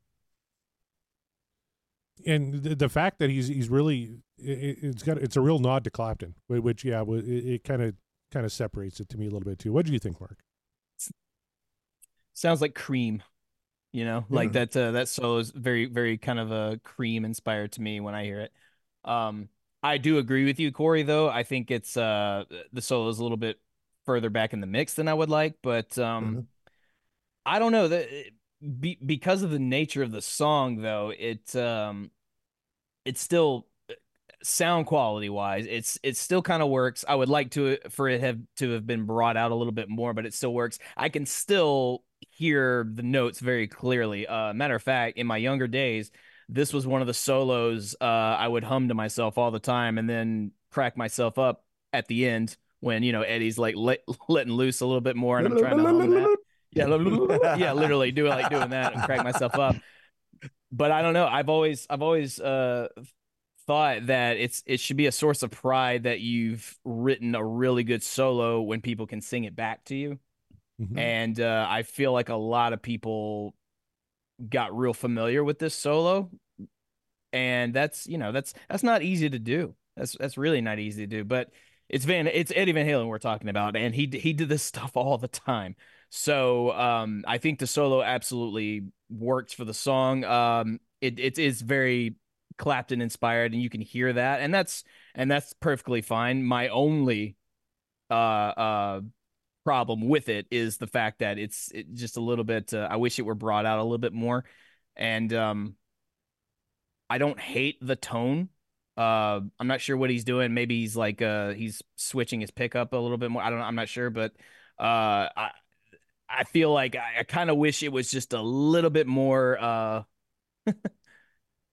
crunchy like maybe the, Yeah, the little distortion more was just a little bit like just Yeah. a, just a little bit not a lot A not little a more lot, gain. not to take just a little gain. in the not to over Yeah. yeah yeah yeah not to overpower everything else but just a little bit more just to kind of give it uh more of that little ballsy edge i guess to it but having said all that i i think it absolutely works though How about you, I think it's a tasty solo, um, and I think it fits the song. And it's uh, it, it, it is Clapton esque, but it's definitely Eddie. yeah Yeah. now let's go to Wolfie. Since Shat's cut me off, bugger. Oh, sorry, man. Did you, you wanted to get my take, Corey, on the yeah, absolutely. on the guitar? I I like it. I I think it works really well. I'm a big fan of Clapton. I like that tone. I like that style that he was playing. Um, and uh, I I I agree. I think it I think it fits. I think it fits with the song. I think it elevates the song. Um, and you know, uh, yeah, when the solo comes in in that tune, it makes me happy. Yeah. All right, Scott, you got the final word, my friend. yeah, that solo has a lot of personality to it, I think, and I think Mark really said it best. It's memorable. It it just sticks with you. Um, you can remember the notes. Um, and let's not forget the bridge before it too. That's I I, I dig the bridge. Um, I I like hearing uh, Sammy and Mikey come in together there. Um, I that whole section really works for me. Perfect. All right, let's get back to it.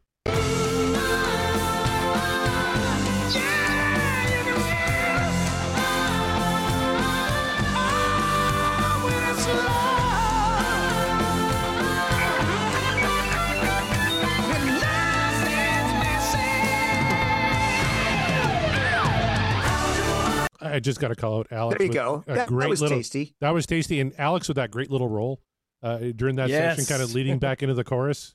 G- Yeah, gotta give they the drummer sounded like love. themselves right there. Got to give the drummer some love. I know Schatz is going to back me up on that one, but Alex is doing some really good stuff uh, in that section. Mhm. uh when I was uh in my in my younger days when I was just sort of developing uh the vocal ability, I always thought if I can find a way to if I can just sing half as good as the way Sammy sounds and When It's Love, like especially in this section when he's just he's singing he, he's real high in his upper register. Uh, and he's just nailing it. I thought it's like if I can do that, if I can get up to that, I think it's like I think I'll have something. Like I will, I'll know in my brain. I was going like I'll know I'm a talented vocalist if I can do that. If I can get my upper range up to Sammy's level.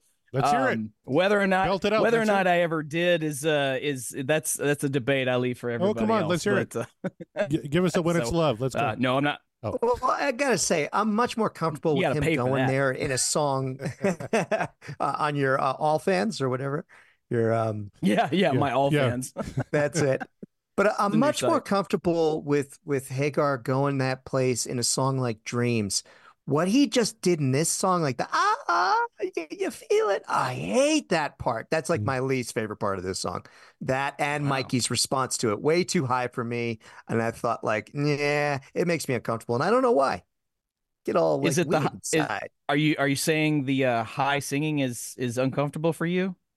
In this in this song in particular and those those Oh, lines okay. the, you know can you feel it and the way he calls it out that way the way he sings it it- this just has never rubbed me the right way at all no Are you way. fine with It's it in a song like it's called Dreams? passion. It's called passion. Chaz. I can take his passion in dreams. I can take it when he's really in it and he's really, it's just like you cannot stop it. It's a force of nature. This feels a little forced for the pop sensibility and the radio hit and the big Hollywood machine that, you know, kind of Van Halen and some of the Van Hagar music became. I'm sorry. This was just kind of what started for me. It was like he didn't really need to do that. Like it, it for me, it was a little out of place and it was way too high and just ah could do without it. All right. That's just me. But I appreciate that he can go that high. It just I and I would take it in I another think he place. sounds. Re- I think he sounds really good at that upper register in this song, and Yeah. it's. I think it's powerful when he's that all the way up there, but he's just nailing it too. He's right Yeah. on the tone and right on the melody, and uh, it. You know, I mean, it's it's it's such an impressive range, right, vocally, and that he can that he can maintain that clarity at the very top of that register. I think it's really that. profound. Yeah, I very strong. that all the all those points like I echo. That's like if it'd be one thing if he was doing it and it you could hear the strain in his voice and it's like, oh Sammy, don't do that, man. You're you're you're destroying yourself. But like no no no he he he did it multiple times and he's just he is in it Yeah, and nailing it. it, I was yeah. yeah I was gonna say Chaz like if you had a problem with high singing I was like well. You're gonna have a bad time on Rush Rash the more you keep doing it, because Geddy Lee's voice very famously very high. Hey, like uh, you know, I, hey man, yeah, you know what? We don't we're just like you guys. You know, it's a mixed bag. Rush has different eras, just like Van Halen. You know, I mean, same singer, but three distinctive vocal styles, or at least five, or what do we say, Shat? Seven? Have we landed? How many eras of Rush? Right? There's so many. Seven. Oh, it's, uh, yeah, about seven different chapters. right? There are Yeah. over that long a career, right? So yes, there are some songs that way. And like I said, man, uh. Hagar's got plenty of examples, like when Eagles Fly or that other tune he sings. I mean, he's got Yeah. examples where he soars with the angels, man, and he's truly brilliant. And I don't take any of that away from him. You guys know that. I've been very fair Yeah, with yeah. But this one just feels like he they they forced a lot in to get a big radio hit. And it worked. Okay. That's all I'll say. and it was successful. Yeah. Fair enough. fair They were great. Plenty of people love it, and I'm in the minority, but for a reason. Spoiler alert for how this how this episode ends. I have a, a, a quick question for uh, any of you that have seen them perform this song live. So it sounds. Can you feel that note? The feel uh, note is right, spot on. And I I question how many takes did that take to get that note perfect, and could he reproduce it live? That's a good question because actually my point was going to be on the can you feel it? I thought he was straining a little bit and kind of struggling, especially on the Mhm, feel mhm. it part. Yeah, straining to hit that, went but, but the note Yeah. is spot on. Mhm. Um, Mhm. You know, it's not pitchy. It's it's right on the money. Uh, but how many times did it take to to get it right? And and can like I said, has anybody have any of you seen him perform it live? And can he do it?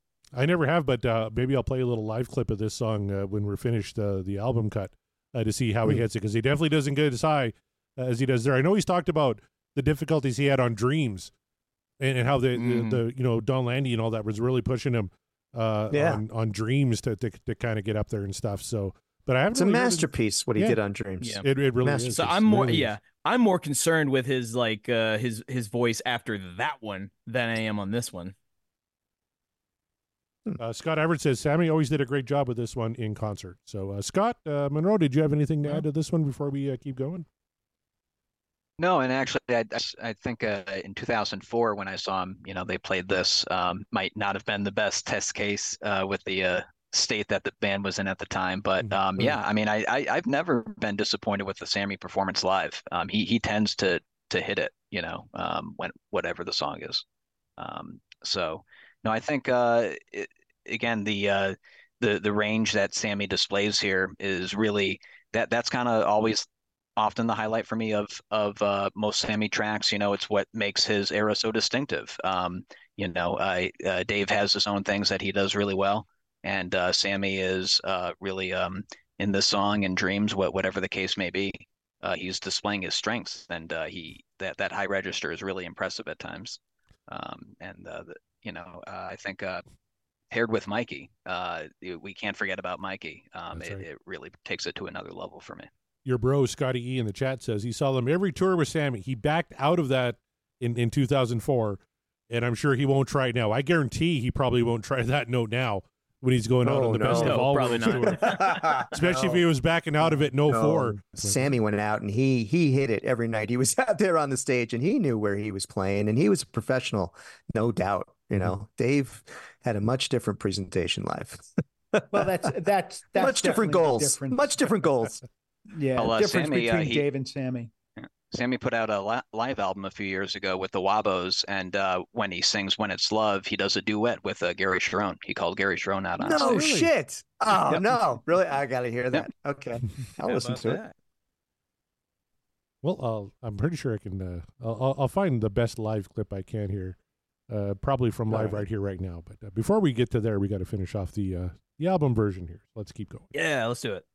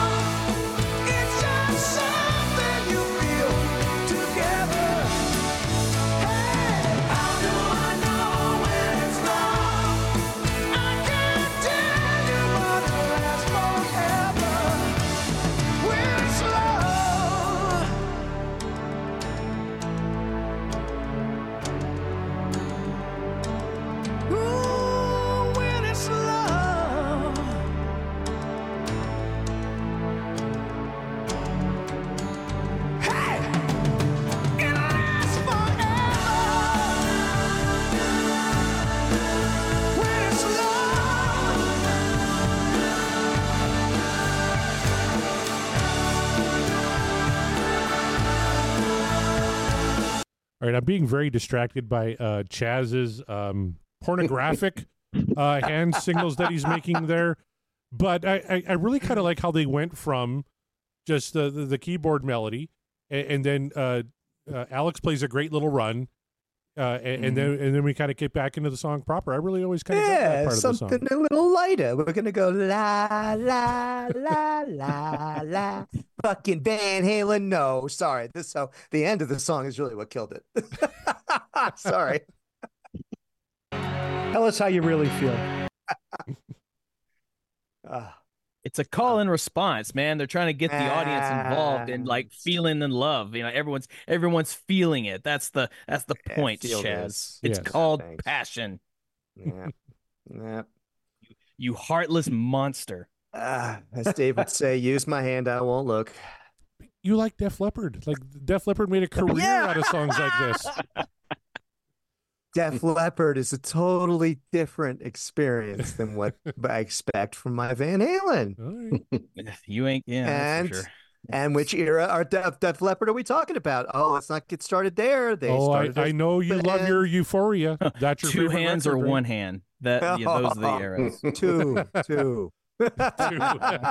no, but I love parts of one up until, you know, and then so yeah. So we're giving too much away, but season four of the regarding series is gonna be regarding slang. Oh, can I be on that show? Just for Brown. I- You absolutely I, can. I, I would co-host that motherfucker with you because I, yeah, I don't. You can't All really right. see it.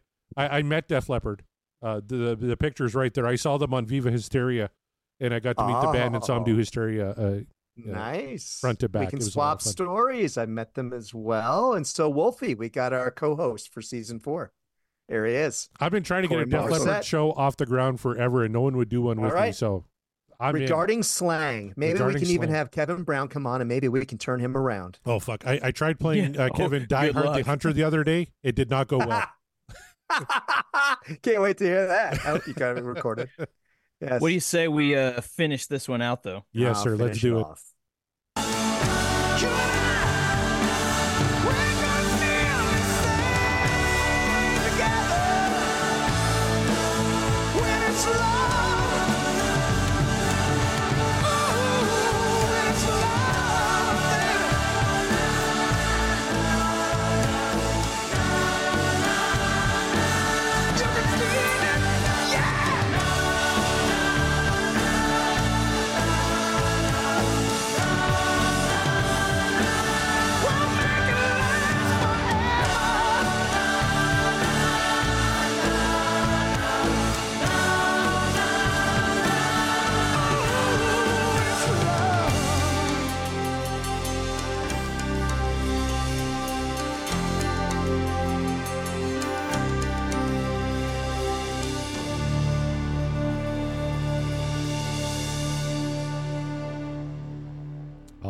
You have it. Third The biggest closer- single of all time for Van Ye- Halen. Yeah. Yeah.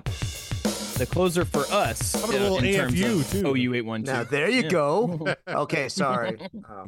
yeah. So when it's love, yes, uh, the power ballad of the Van Hagar era, uh, one of one of a few, but uh, the most, uh, the the biggest one, I would say. So, and I think uh, at based on the chart readings you just gave, uh, that would uh, that would apply. So. Well, I'm just gonna throw it over to uh, Mr. Poopy Pants over there, uh, Chaz Mataz, and just uh, you'll you'll be the uh, you'll be the first one. You'll be the first one I ask. Hey, Chaz, when it's love from OU812, is it what dreams are made of, or is the dream over? What say you?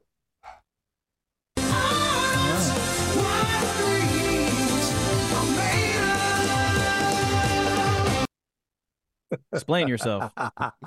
After all It that, is 50 50.1. I can't Oh. downvote it because, like I said, if I was in mixed company listening to someone else's Light FM and this song came on, I'd be like, yeah, all right, Van Halen's represented. But ah, fuck, it's still kind of embarrassing and don't really want to dwell on it. But uh, you know, the um song itself, I mean, look, I don't know why Corey has never cued in on this, but I I think it's it's actually it's a sex song and it's about his boner. How do you know when it's love? You can feel it. And he wants to make it last forever. It's gonna last Why have you not clued in on this? Go back and read the lyrics. Go back to the beginning and just scroll through it with that with that filter now in mind. It's about his boner. So it's kind of tongue in cheek. it's just something you feel together. There you go. Yeah. Ah, come on. This is what I'm saying. How do you know when it's love? Ninety Well, percent of Sammy Hagar songs are about his boner. We all know. I'm know gonna this. tell you how you know it's when it's love. It's when you feel it. Well, when am I gonna feel it? When we feel it together. Come on, it's his boner. So you know what? I still think there's a little tongue in cheek in it. As sincere as they were trying to be, I do think that there was a little bit of a, a joke in it. So I'm 50.1 guys. So don't go. This isn't like major news. This is barely there. Chaz is using uh, the method I use about uh, Nine Inch Nail songs, where I, I argue every single one of them is about sex in some way. Uh, he's like that's that's his uh, Sammy Hagar excuse. So all right, That's fair it. enough. Well, there you go. In a in a surprise move, even for himself, he couldn't downvote it. So there's one to go. So I'm gonna throw it over to uh, Mr. Wolfie Greg Wolf, man. All right, so uh, you've heard it, you've you've had uh, some thoughts on it, but now uh, you, we give your final thoughts. I ask you, uh, is when it's love, what dreams are made of, or is the dream over? I give it thumbs up. What dreams are made of. Um, I, you know, I think it it's in keeping with this album. I, I already said I like the Sammy stuff. I like his vocals on it. You know, I don't totally disagree with Chaz. I mean, there's there's a lot of cheese there in that in that pop ballad, but um, I still it's it's a it's a good song and it's it's a fun song. And you know, in terms of the variety of stuff that they've got on OU 812, I you know, I like that it's there. Uh, you know, and and it's distinctive and and uh so yeah, I give it the thumbs up. Right on. There you go. All right. Love it. Shats, we throw it over to you. Uh, uh another uh, newbie to the show. When it's love, how does it fare for you? Is it what dreams are made of, or is the dream over? I give it an up.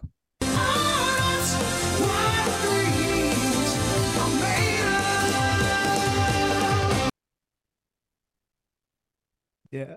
And, uh, I- you know, I think uh, Chaz really um, uh, struck on something uh, with his analysis of, of what the lyrics really mean. And I don't know if you guys heard it at the end of the chorus Viagra.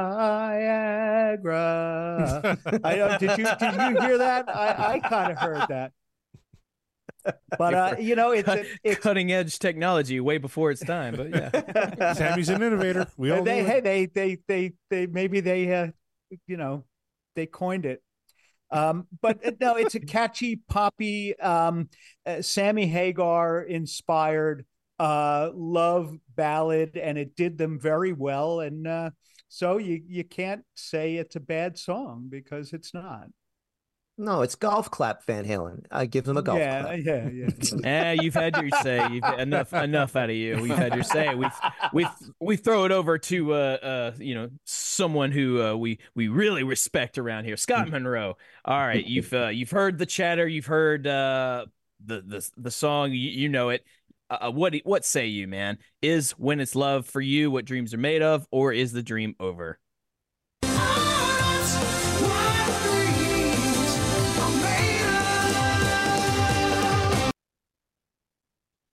All right, I'm going to try and bring a little bit more class to the discussion here. So, Good uh, luck. here we go. no, uh, if if you had asked me in the late '90s what one of my favorite Van Halen songs was, I would have told you this song, "When It's Love." Uh, the reason, though, is I have an emotional attachment to it. Um, so when I was in high school in my tech class in uh, 1998, um, we were very close with uh, neighbors across the street. And um, one of our neighbors, uh, her name was uh, Marie. Uh, she died at age uh, 41 of cancer. And uh, we were very close with their family. Um, and I decided to do a video uh, tribute uh, to uh, her after her death, uh, taking lots of family photos. And I played this song over the uh, the video tribute that I produced uh, in a tech class for her. So it's always held that emotional attachment to me, and I think that really speaks to, for me, the power of the Sammy era of kind of having that diversity of sound, of um, having ballads that, while they, you know, at times may be uh, generic or corny, um, can really speak to you at certain points in your life, whatever the situation may be. And for me, um, it made that connection. It made that emotional connection, and uh, it it has a really uh, uh, deep seated importance in my life because it came at a time where the music was able to bring that kind of solace and to make that connection um, in a way that uh, I and others needed at the time. So for that, I'm I'm very grateful for the song and um, for uh, you know playing that role uh, for me at that time. Hell yeah, love it. Good stuff there. So there you have it. We uh, uh now we I throw it over to you, Corey. Man, are you uh could you possibly be the contrarian of this panel? Because I thought I thought the dead ringer for that was going to be uh Rush Rash Man over there, but uh he surprised us. So I throw it to you, sir. Is when it's love what dreams are made of, or is the dream over? I gotta follow that. Like, come on, I was gonna take Yeah, it back gotta to follow that. boners, and and and I gotta follow know- Scott. Come on. You know you know how this show goes. Oh man. It's like you hosted.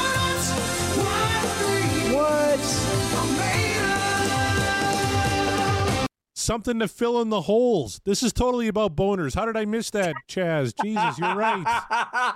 Ah. So, sorry, Scott. I, I, I loved your story. I can think about his boners now. God, it's I got I got, I got wood on the brain. I, I, I really enjoyed this song. I know I'm a little critical about it lyrically and stuff. Um, for for 1988, especially the, the great great tune, well well constructed. Um, if I want to, you know, kind of pick it apart musically, I really love what Alex is doing on the drums here. Uh, he's doing more on a power ballad than any other drummer. Uh, Rikki Rockett's not fucking doing that on a poison ballad, right? Like Alex Rikki is doing that Rockett. you know, i- insert hair metal drummer name here. Uh, Uh-huh, it's all the uh-huh. same, right? Alex is the, is just Yeah. that much better. Um, uh, for a power ballad, and what VH1 named it the 24th greatest power ballad of all time, I would rank it higher. Um, it, it's got some Oh, yeah. cheeseball lyrics, but like like Tom in the chat said, uh, put me down for some Van Halen cheese and give me that T-shirt, Kevin Brown. Van Halen cheese. Oh yeah. Yep. Uh, at first, the, the chat was t-shirt. talking about, um, you know, you you guys talking about uh, uh, Pleasure Dome Fuck being a T-shirt because you thought that was the name of the song. And, but who, who's going to walk around in a Pleasure Dome Fuck T-shirt unless you're going to like a, you know, a, a porno convention or something? Uh, but uh, Van Halen uh, cheese, uh, put me down for that. But this is absolutely, uh, for me, what dreams are made of. Not my favorite by far on OU eight one two, uh, but but for just a great power ballad from 1988, I don't think you can get much better than this. Uh, Mark Meyer, uh, I don't even think you were born in 1988. You're you're such a young pup. Uh, you're you're just a, a shade over 21 years old. Uh, you're still listening to your Taylor Swift and your Weeknd and uh, whatever the fuck else. Your Drake, sure, why not? Um, for for a, a Or young and Dua like Lipa. Dua Lipa. Du- Dua That- that Lipa, was- sure, yeah. Yeah. Uh, so, what did you think of uh, "When It's Love" by Van Halen? Is this what dreams are made of, or is the dream tragically over? God, you said so many like upsetting, triggering things in that statement right there. That uh, trying to trying to trying to get my head straight from all that. Uh, here you go.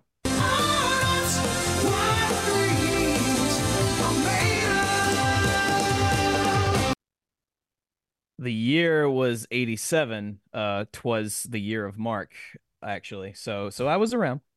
Um, barely, but I was around. um I'm not. Yeah, I'm not gonna try and and follow up uh, any of what uh, uh, you guys said, especially not Scott's story. Not Scott. I No.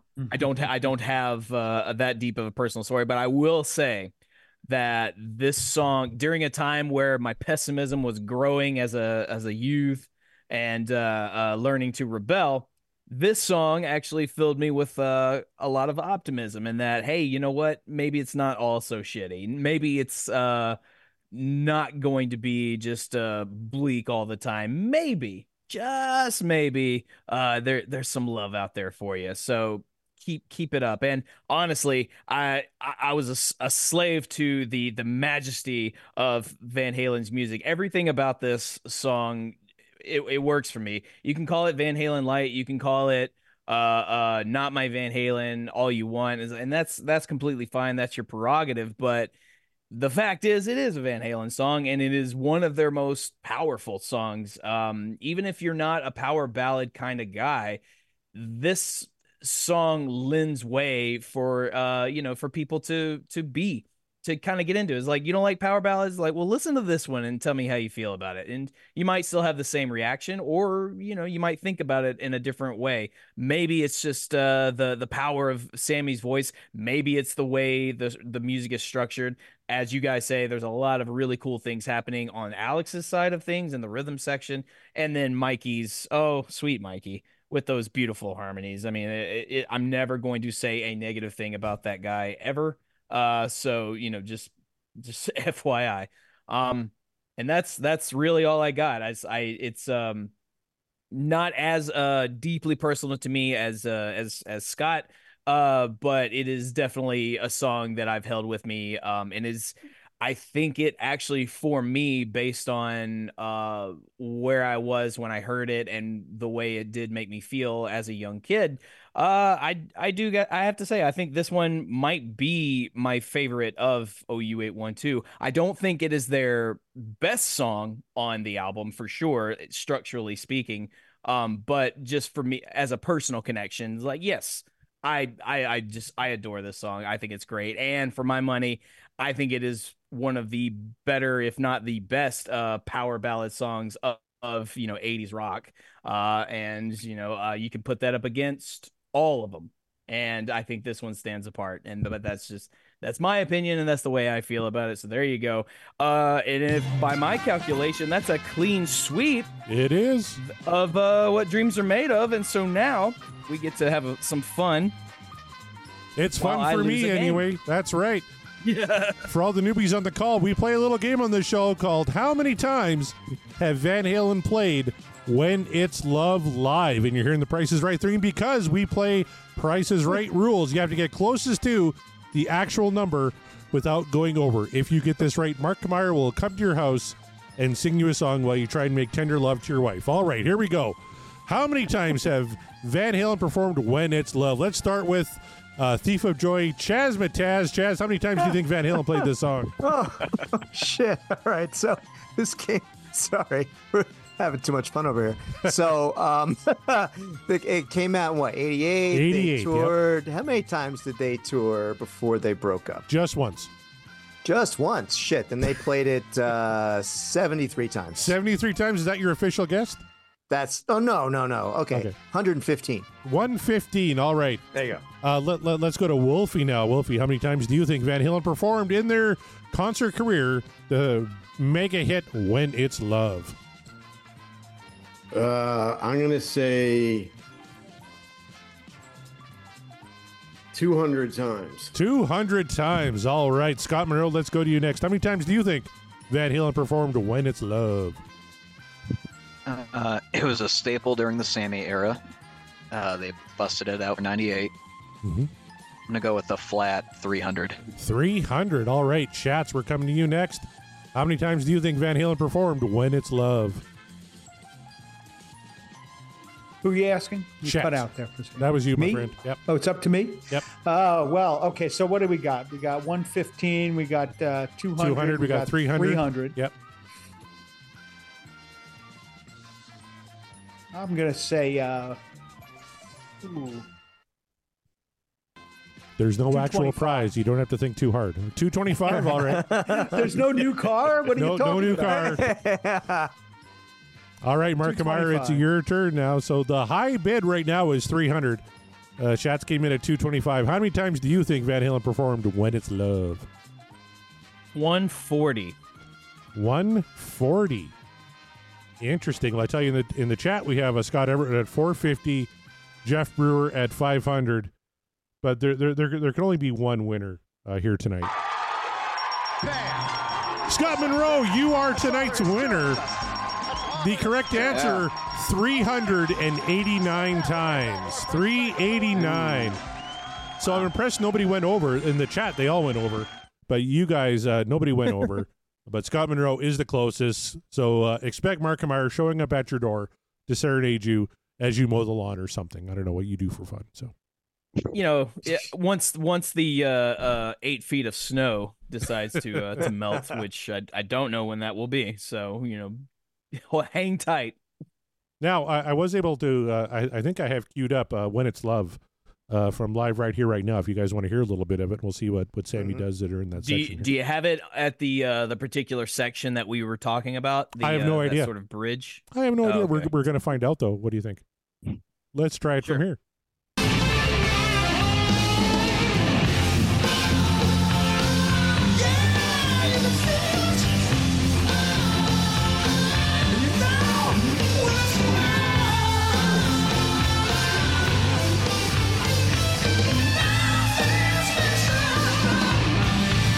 Still pretty powerful a voice uh, way back in 92, 93 when this uh, concert was.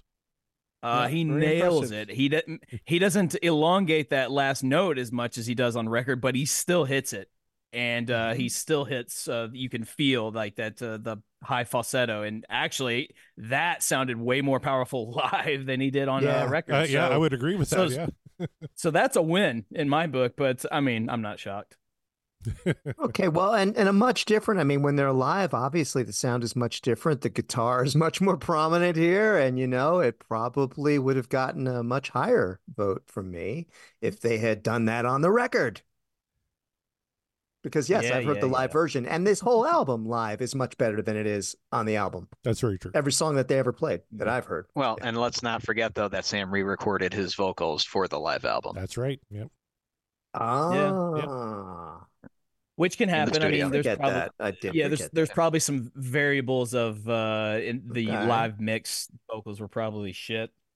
Hmm. Maybe they uh decided to record on a on a rough night. Happens all the time. So you know, n- There- either way, There's a whole way, big story. does Go to the Van Halen news desk and check out their write up on live right here, right now. There's a whole big write up on the whole There you thing. go. Yeah. That's right. I remember. All right, you guys, we did it. When it's love, another one off the wheel, and that Wow. completes our OU eight one two journey. Yes. So, uh, to all the listeners out there, be on the lookout on our socials, uh, because we will be having a live show very, very soon to discuss and rank. Let's do it right now. Eight one two. I'm ready. well, we can't do it right. Oh. I Get mean, your ranking well, I done. mean, like, you say you're ready. I don't know. I don't know how long your internet's going to hold out in that blizzard. That's but, true. Uh, uh, That's we'll- true. It's we'll see. very cold.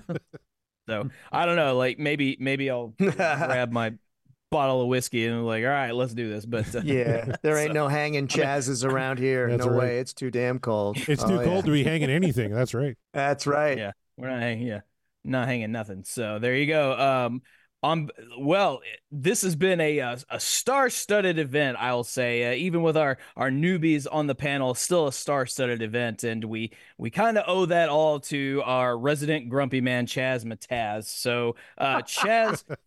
Uh, we we uh you, you take you take some shots we we throw some shots at you you take them with with stride and we appreciate you for it because we always enjoy having your presence on here it is a, a s- you've become uh, a a staple on the show even early on so uh we can't we can't hate on you too hard because it's like it's all love Yeah. so, it's uh, all so thank love. That's right. you it's all It's all love. so thank you Thank you. Thank you so much for being on the show. So please, uh, once again, uh, let let the people know what you got going on, and uh, uh, with and uh, give uh, our your your esteemed guests uh, an acknowledgement as well, would you?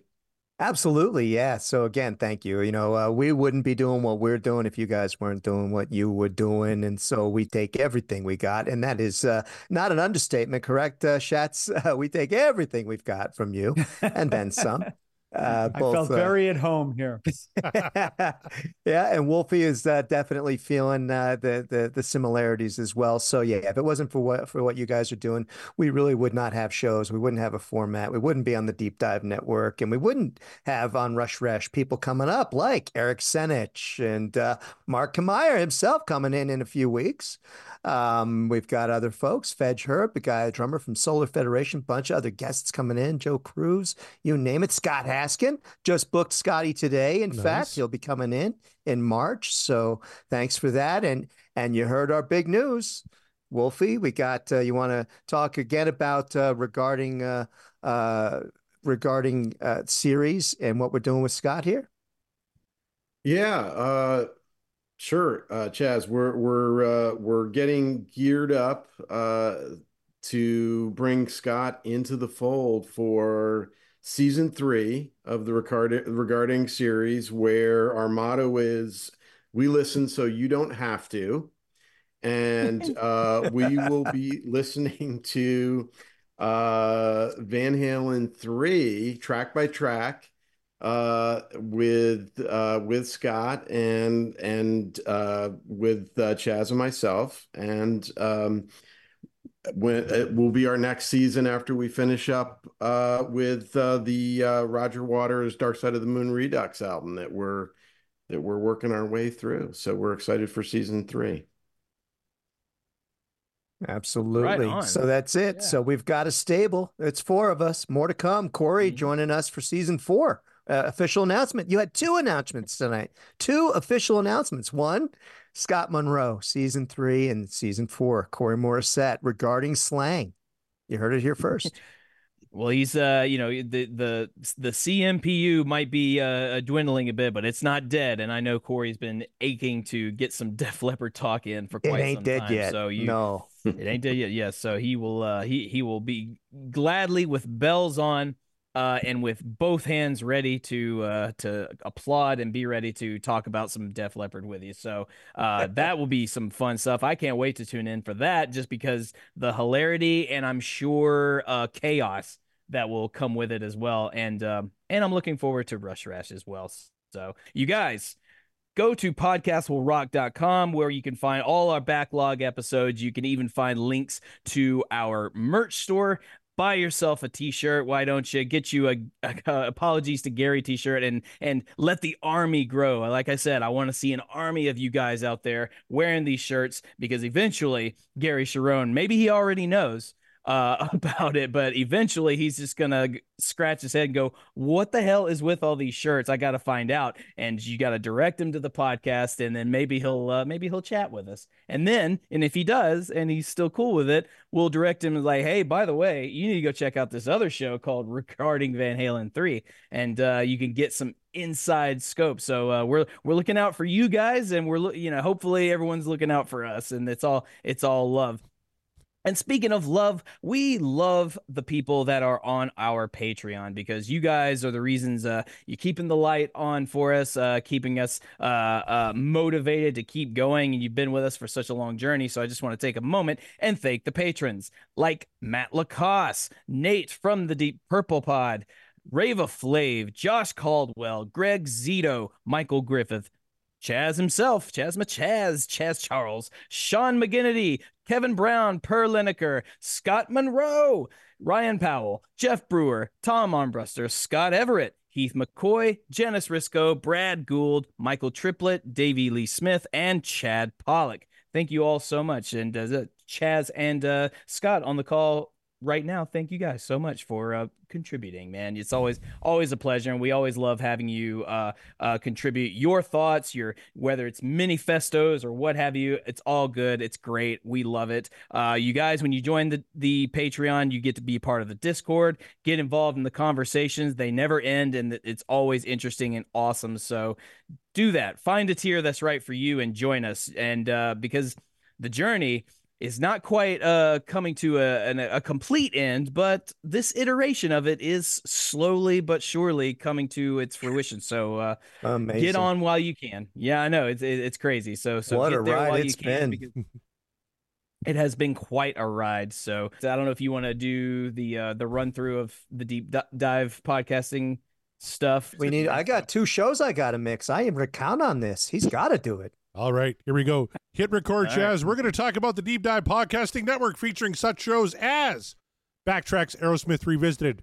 Wrapping up this week. Our final episode is dropping this Wednesday, so check it out. Check out our final Aerosmith mixtape. Uh, our best uh, 19 songs we think best represent uh, the band Aerosmith. Uh, myself and Scott Haskin do that show, and uh, Kevin Brown joins us to help moderate uh, the final episode. But the Corey Morissette uh, podcasting universe is ever shrinking uh, because we have that show coming to an end. Backtracks theme music also done. But you can check out all of our uh, back catalog of shows uh, wherever you get your podcast from. But uh, if you got a hankering for me, I can't fucking imagine why. But I do a show with Kevin Brown called The Ultimate Catalog Clash, where season two we're talking about 90s Metallica. Uh, we talked about the Black Album. We're talking about Load and Reload as well. Uh, so check that out wherever you get your podcast from. And please check out these other great shows on the Deep Dive Podcast Network, including the Tom Petty Project featuring Kevin Brown, Seaside Pod Review with Kevin Brown and Randy Woods, Uriah Heep, The Magician's Podcast, that's uh, Scott Haskins Show, Nate and John at the Deep Purple Podcast, The Simple Man at Skynyrd Reconsidered, Terry T-Bone Mathley at T-Bone's Prime Cuts, Rye at Sabbath Bloody Podcast, Paul, Joan, David at In the Lap the Pods. That one is wrapped up too. You can catch all the uh, back episodes of that one wherever you get your podcast from. And then we have Andy and Mac at Hawk Binge, Eric and Jonathan at Maiden A to Z, Daniel and Josh at Diary of the Madmen, the Ultimate Aussie Podcast, Ben and Sam at Universally Speaking, the Red Hot Chili Peppers Podcast, George and Hattie at the Judas Priest Cast, Clay and Rye at North by South Podcast, Greg and Jonathan at So Far, So Pod, So What, Quinn at End Volume for All, Sav, Nick, Steve, and Mark at the Rock Roulette Podcast, Chat, and then we have the uh, Chaz Charles uh, uh, podcasting universe featuring uh, regarding Lulu with Chaz and Greg, Rush Rash with Chaz and Chats, Chaz and Wolfie at regarding Roger Waters, and coming soon to a podcast player near you regarding Van Halen 3 uh, with Chaz, Wolfie, and Scott Monroe. And then you can check out all of our other friends, uh, including uh, the DLR cast, the Bogus Otis Show, You're All Doomed, a Friday the 13th podcast, the Sean Geek and Fast Fred podcast, Booked on Rock with the legendary Eric Senich, Dissect That Film, Three's Company 2, a rewatch podcast, and the recognized symbol of excellence in rock and roll podcasting, the one and only Pod of Thunder. This week they did a Helix song. Man, I was as a Canadian that warmed my heart in the frozen tundra of Canada right now that they did a Canadian band as Helix.